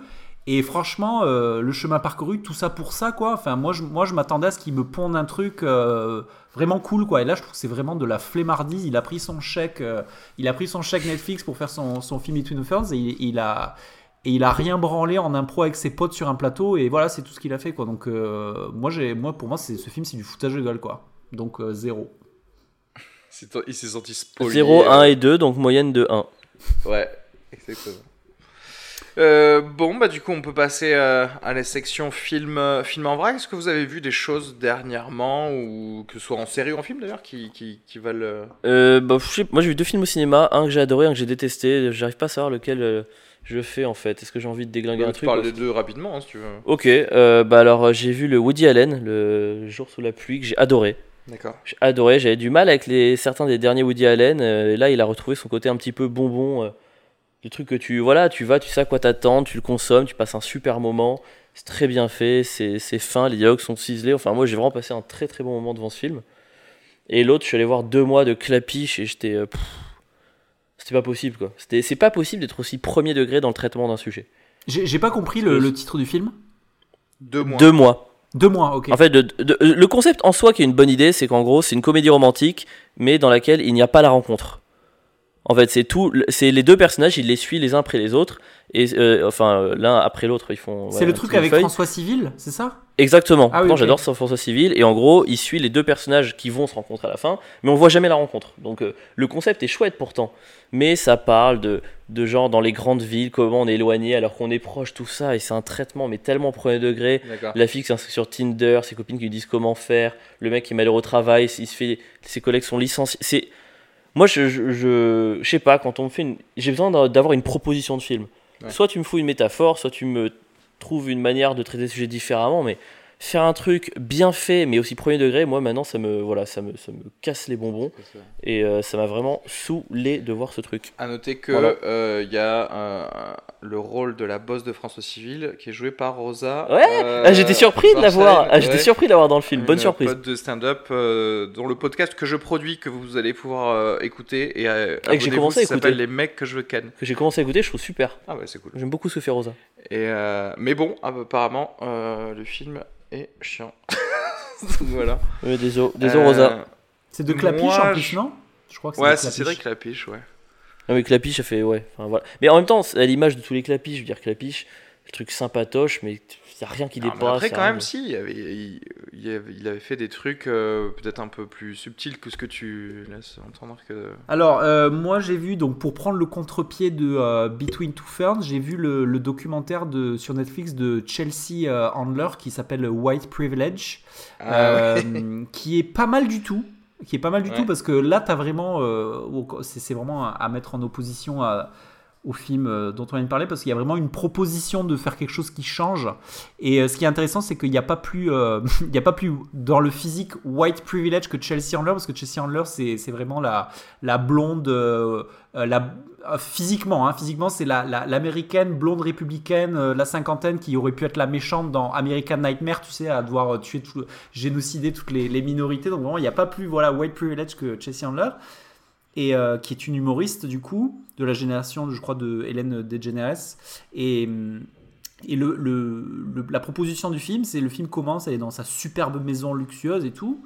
Et elle se dit, bon ben voilà, est-ce que si j'en suis là, est-ce que c'est parce que je suis blanche, blonde, etc. Donc en fait, le film va extrait- une espèce d'enquête, elle va aller voir des gens euh, pour essayer de comprendre qu'est-ce que c'est que le white privilege, etc. etc. C'est des- Chelsea a- comment J'essaie des- de chercher. Ça, ça- Chelsea ça- Handler. Chelsea Handler. C'était une stand-upeuse, ouais. White- white privilege. Peut-être même ses anciens stand-up qui sont. Il y, a des, il y a des rencontres assez, assez ouf. Elle va, elle va parler à des gars, des, des espèces de gars white trash, euh, des gars qui se prétendent être les rois des white trash. euh, euh, elle, va, elle va voir des. t'a- T'apprends des trucs assez euh, surréalistes d'endroits aux États-Unis où ils ont carrément. Il y a eu des, des stratégies politiques pour enlever des, des Africains-Américains de, des listes électorales. Enfin, t'as des trucs, mais c'est vraiment incroyable. C'est un film qui est assez, euh, assez éducatif en fait. C'est pas. C'est un peu dans le bon sentiment, c'est-à-dire que le. Là où elle est prise à son propre piège, c'est que Chelsea Handler, elle se ramène dans des espèces d'universités qui sont euh, plein de minorités. Les minorités disent, bah voilà, le, même le, le simple fait que tu sois là, c'est du white privilege, tu vois, le, le fait que tu aies une voix, etc. Donc c'est c'est assez intéressant pour euh, ce questionnement-là. Donc euh, documentaire plutôt intéressant, euh, bonne proposition euh, sur Netflix. Et après, niveau, parce que ça fait longtemps qu'on s'était pas vu, moi j'ai rattrapé une, une série qui moi était la, pour l'instant est la meilleure série de l'année, qui est une mini-série qui s'appelle Tchernobyl, que j'ai pris dans la gueule, de- de- vraiment j'ai pris en pleine gueule, et qui pour moi est un format d'avenir, puisque pour moi la mini-série c'est un peu le truc qui va remplacer les films à thème parce que à terme parce qu'on est vraiment dans un format 3-4 heures, voilà, tu as vraiment le temps de rentrer dedans, tu as une ambiance. Euh, donc c'est c'est vraiment une, une petite série, un petit bijou, euh, un petit bijou quoi. Voilà, donc les, les deux trucs récemment qui m'ont vraiment transporté. Enfin non, euh, le Tchernobyl ça m'a vraiment transporté et le truc de Chelsea Handler c'était plutôt cool. Ok. Ok. Euh, moi, j'ai revu un vieux film de mon enfance que je- que j'adorais, que j'avais pas revu depuis très longtemps, qui s'appelle Il était une fois le Bronx, qui est un film qui est Ah, réalisé par ce film. Robert De Niro. Ouais, il est vraiment euh, où Rob- Robert De Niro joue aussi. Et tu, et tu vois, avec mon œil maintenant adulte, je- voilà, j'ai pu repérer. euh, j'ai pu revoir ça avec, euh, avec beaucoup de, de, de plaisir. C'est la première fois que je lis enfin vraiment le générique et je me suis rendu compte que euh, le film est tiré d'une pièce de théâtre Ah ouais de Chaz, de Chaz Palminteri, donc le mec qui joue le mafieux Sonny dans ce film, euh, qui joue d'ailleurs aussi le, le fameux inspecteur qui donne la réplique à euh, Verbalkins dans Usual Suspect, euh, dans toute la, Donc lui, il avait écrit une pièce de tête et je me suis rendu compte que, bah, que oui, en fait, c'est vrai que c'est un film qui se prête plutôt bien à, j'imagine, un petit décor en forme de rue euh, du Bronx et que donc tout se passe un petit peu le sur, euh, sur les trottoirs et des choses comme ça. Et euh, en fait, voilà, c'est c'est l'histoire d'un euh, d'un petit Italo-américain qui est le témoin d'un meurtre euh, voilà, dans, la, dans sa rue euh, du mafieux de quartier et qui ne le donne pas aux flics et qui va donc devenir un petit peu son protégé mais en même temps on va avoir cette espèce de, de, tension entre le vrai père du petit qui, euh, qui au contraire veut lui inculquer des, des, des- valeurs bah, saines et qui est joué par Robert De Niro et Chaz Palminteri qui joue le, le mafieux et enfin voilà c'est une super euh, euh, belle c'est un, conte euh, très sympa. Les chorégraphies d'acteurs et, et la mise en scène je sais pas si c'est peut-être ultra typique des années 90 mais en fait j'a- j'adore. J'a- j'a- j'adore tout ce qui se passe avec la, caméra et, euh, euh, c'est peut-être parce que justement tu sais très souvent on dit que le cinéma c'est très souvent lié à son adolescence et du coup tout ce qu'on a vu pendant notre adolescence c'est tout ce qu'on va aimer pour le, pour le reste de notre vie mais en tout cas là revoir ça c'était euh, vraiment génial et je, je- voilà. Et puis il y a ce côté, voir, euh, et je- y a ce côté film de studio un peu dans le sens, euh, tu sais, Et- ça fait, il y a le oui, côté, il y a que le les côté décors un peu, un un peu peu- carton pâte, mais pas trop. Tu voilà, c'est un peu comédie musicale Ouais, sans ouais. les chants, et donc c'est vrai que c'est c'est vraiment très, très beau. Euh, moi je le. Voilà, il est sur Arte, je crois qu'il est aussi sur Amazon Prime, euh, donc voilà, n'hésitez pas à le, à le regarder. Arte VOD, c'est gratuit, donc. euh, Ok. Donc voilà. Euh, et bon, alors je vais faire pareil, mais enfin, toi tu parlais de mini-série, moi je, je- il faut- je crois que j'en ai déjà parlé, mais il faut vraiment que les gens le sachent ça. Il n'y a qu'une seule série à regarder aujourd'hui dans le monde, ça s'appelle Succession, d'accord? C'est une série HBO qui est créée par Adam McKay et Will Ferrell. Trop bien. Euh, mais qui est pas si comique que ça. euh, au contraire, même, c'est euh, parfois un peu malaisant, des choses comme ça. Ça, ça parle d'une famille de milliardaires, de manias de la presse. Je crois que j'en ai peut-être déjà parlé, ça se trouve dans fin de séance, mais il y a trop de monde autour de moi qui ne la regarde pas pour que je, ne le répète pas à chaque épisode. Sur quoi comme plateforme Euh, c'est sur HBO et donc c'est euh, OCS. OCS, c'est possible de le regarder. Il y a aussi MyCanal pour les gens qui ont euh, Canal. Ok. Euh, et aussi euh, BitTorrent. Ok. Voilà.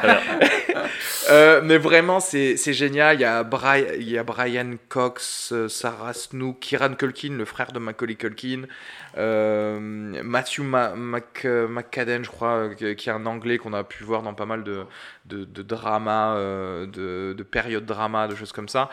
Hum, C'est extrêmement malaisant dans ce monde de très riches et de leur rapport avec des gens normaux et leur, la domination qu'ils ont juste par l'argent. Il y a des scènes un peu horribles à base de genre, euh, vas-y, si tu. euh, qui disent à un, genre, un fils de- d'homme de, ménage, oui, si tu arrives à faire ce, home run, je te donne un chèque d'un million de dollars. Tu vois, vraiment, genre, je peux jouer avec ta vie et tes- tous tes espoirs comme ça, tu vois. Et euh, mais en même temps, voilà, et je pense que c'est vraiment très réaliste. J'ai l'impression, en tout cas, ils ont fait un peu leur. euh, euh, leurs études, enfin, sur ces, sur ces milieux-là de milliardaires. C'est un peu la deuxième série de milliardaires après euh, Billions. Billions. Billions. qui est beaucoup plus pop, beaucoup plus. euh, euh, je t'en mets plein la vue. Celle-ci, elle est. J'ai l'impression qu'elle est un poil plus. Euh, naturaliste hein, et, et- et cynique aussi dans les, dans les vrais schémas euh, qu'il y a entre les gens.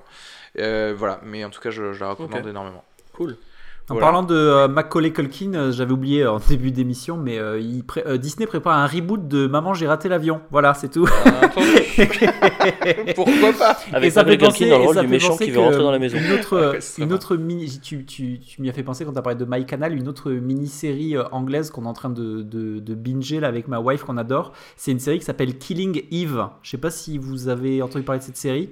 J'ai entendu parler, mais j'ai pas eu des bons retours, fait. c'est pour ça. que- d'une tueuse, c'est une tueuse à gages complètement sociopathe euh, anglaise, euh, l'actrice anglaise, hein, et euh, c'est sa relation à distance avec elle. Et il y a une meuf qui était le rôle, c'est la meuf qui est d'origine asiatique dans Grey's Anatomy et qui joue elle Oh, une meuf ouais. qui, qui travaillait au qui travaille au MI6 et qui du coup essaie de d'attraper cette meuf à distance. Et c'est très original, c'est très très anglais, quoi, parce qu'il y a vraiment que les, les Brits pour balancer des mini-séries comme ça avec ce type de, de, euh, bah, de regard, et c'est très très très bien. Je conseille vraiment euh, Killing Eve. Comme, et puis c'est euh, le format euh, saison, une saison égale 6 épisodes, je le trouve assez cool, euh, parce que c'est assez efficace, tu te fais ça en 2-3 soirées, euh, c'est vraiment euh, très très cool. Ok. Très bien. Bon, bah voilà. Bon, bon, Je bon. pense que- Bah, je pense qu'on a bien fini tout ça. N'oubliez pas euh, d'aller noter le podcast. Mettez 5 étoiles sur euh, Apple, iTunes, euh, etc.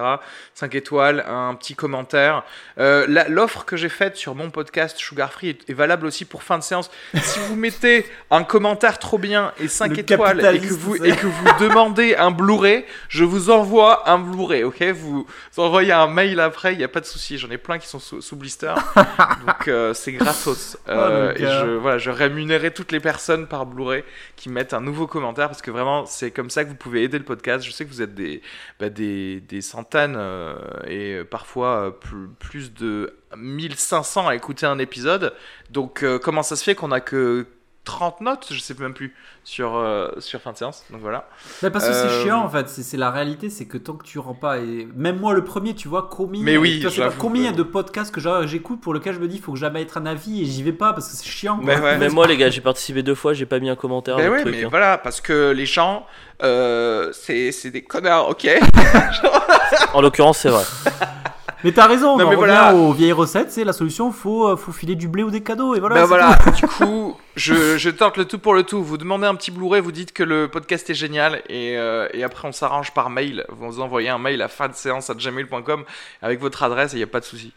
Euh, voilà, ben merci à tous vraiment et puis on se, on se revoit dans, dans deux semaines. Deux semaines, on va parler du Joker, je crois. Joker Ah, et El Camino. Joker et El Camino avec euh, l'excellente Odalisque pour le coup qui sera là avec Ah. nous. Donc euh, bah, Ah bisous bah, à écoutez tous. euh, l'épisode suivant parce que Odalisque, elle vaut le coup Oui. en podcast. Tout à fait. C'était mon ma petite reco. Très, Voilà. très bien. Et merci à tous les deux Et pour oui, et l'invitation. avril, euh, avril on peut en profiter, on peut faire ta, ta promo. Avril, tu es Oh, en yes. spectacle à la Petite Loge tous les. Samedi 21h30 à partir du 5 octobre. Voilà. C'est le plus petit théâtre de Paris, 20 places quand c'est blindé. Et justement, comme ça, vous, au début, on parlera, vous levez la main, vous dites euh, fin de séance. ouais, Et euh, ah, je vous très fais bien. coucou. Alors là, et on discute pendant trois quarts d'heure. Il me reste un quart d'heure de spectacle et c'est parfait. Nickel, vous discutez de films pendant, pendant trois quarts Je d'heure. suis très chaud. Tous les, autres, tous les 19 autres personnes, elles seront dégoûtées. Alors, est-ce que si une personne vient à mon spectacle Et grâce au séance podcast, Ouais. euh, je te. Enfin, je te fais rien, mais je te dis merci. Quoi. Donc voilà, peut-être que. Voilà. Du coup, allez voir Avril. Euh, contrairement au podcast, il est, il est très drôle. merci les gars, merci pour l'invitation, c'était un plaisir. Bah, bisous à tous. Ciao. Salut, bye.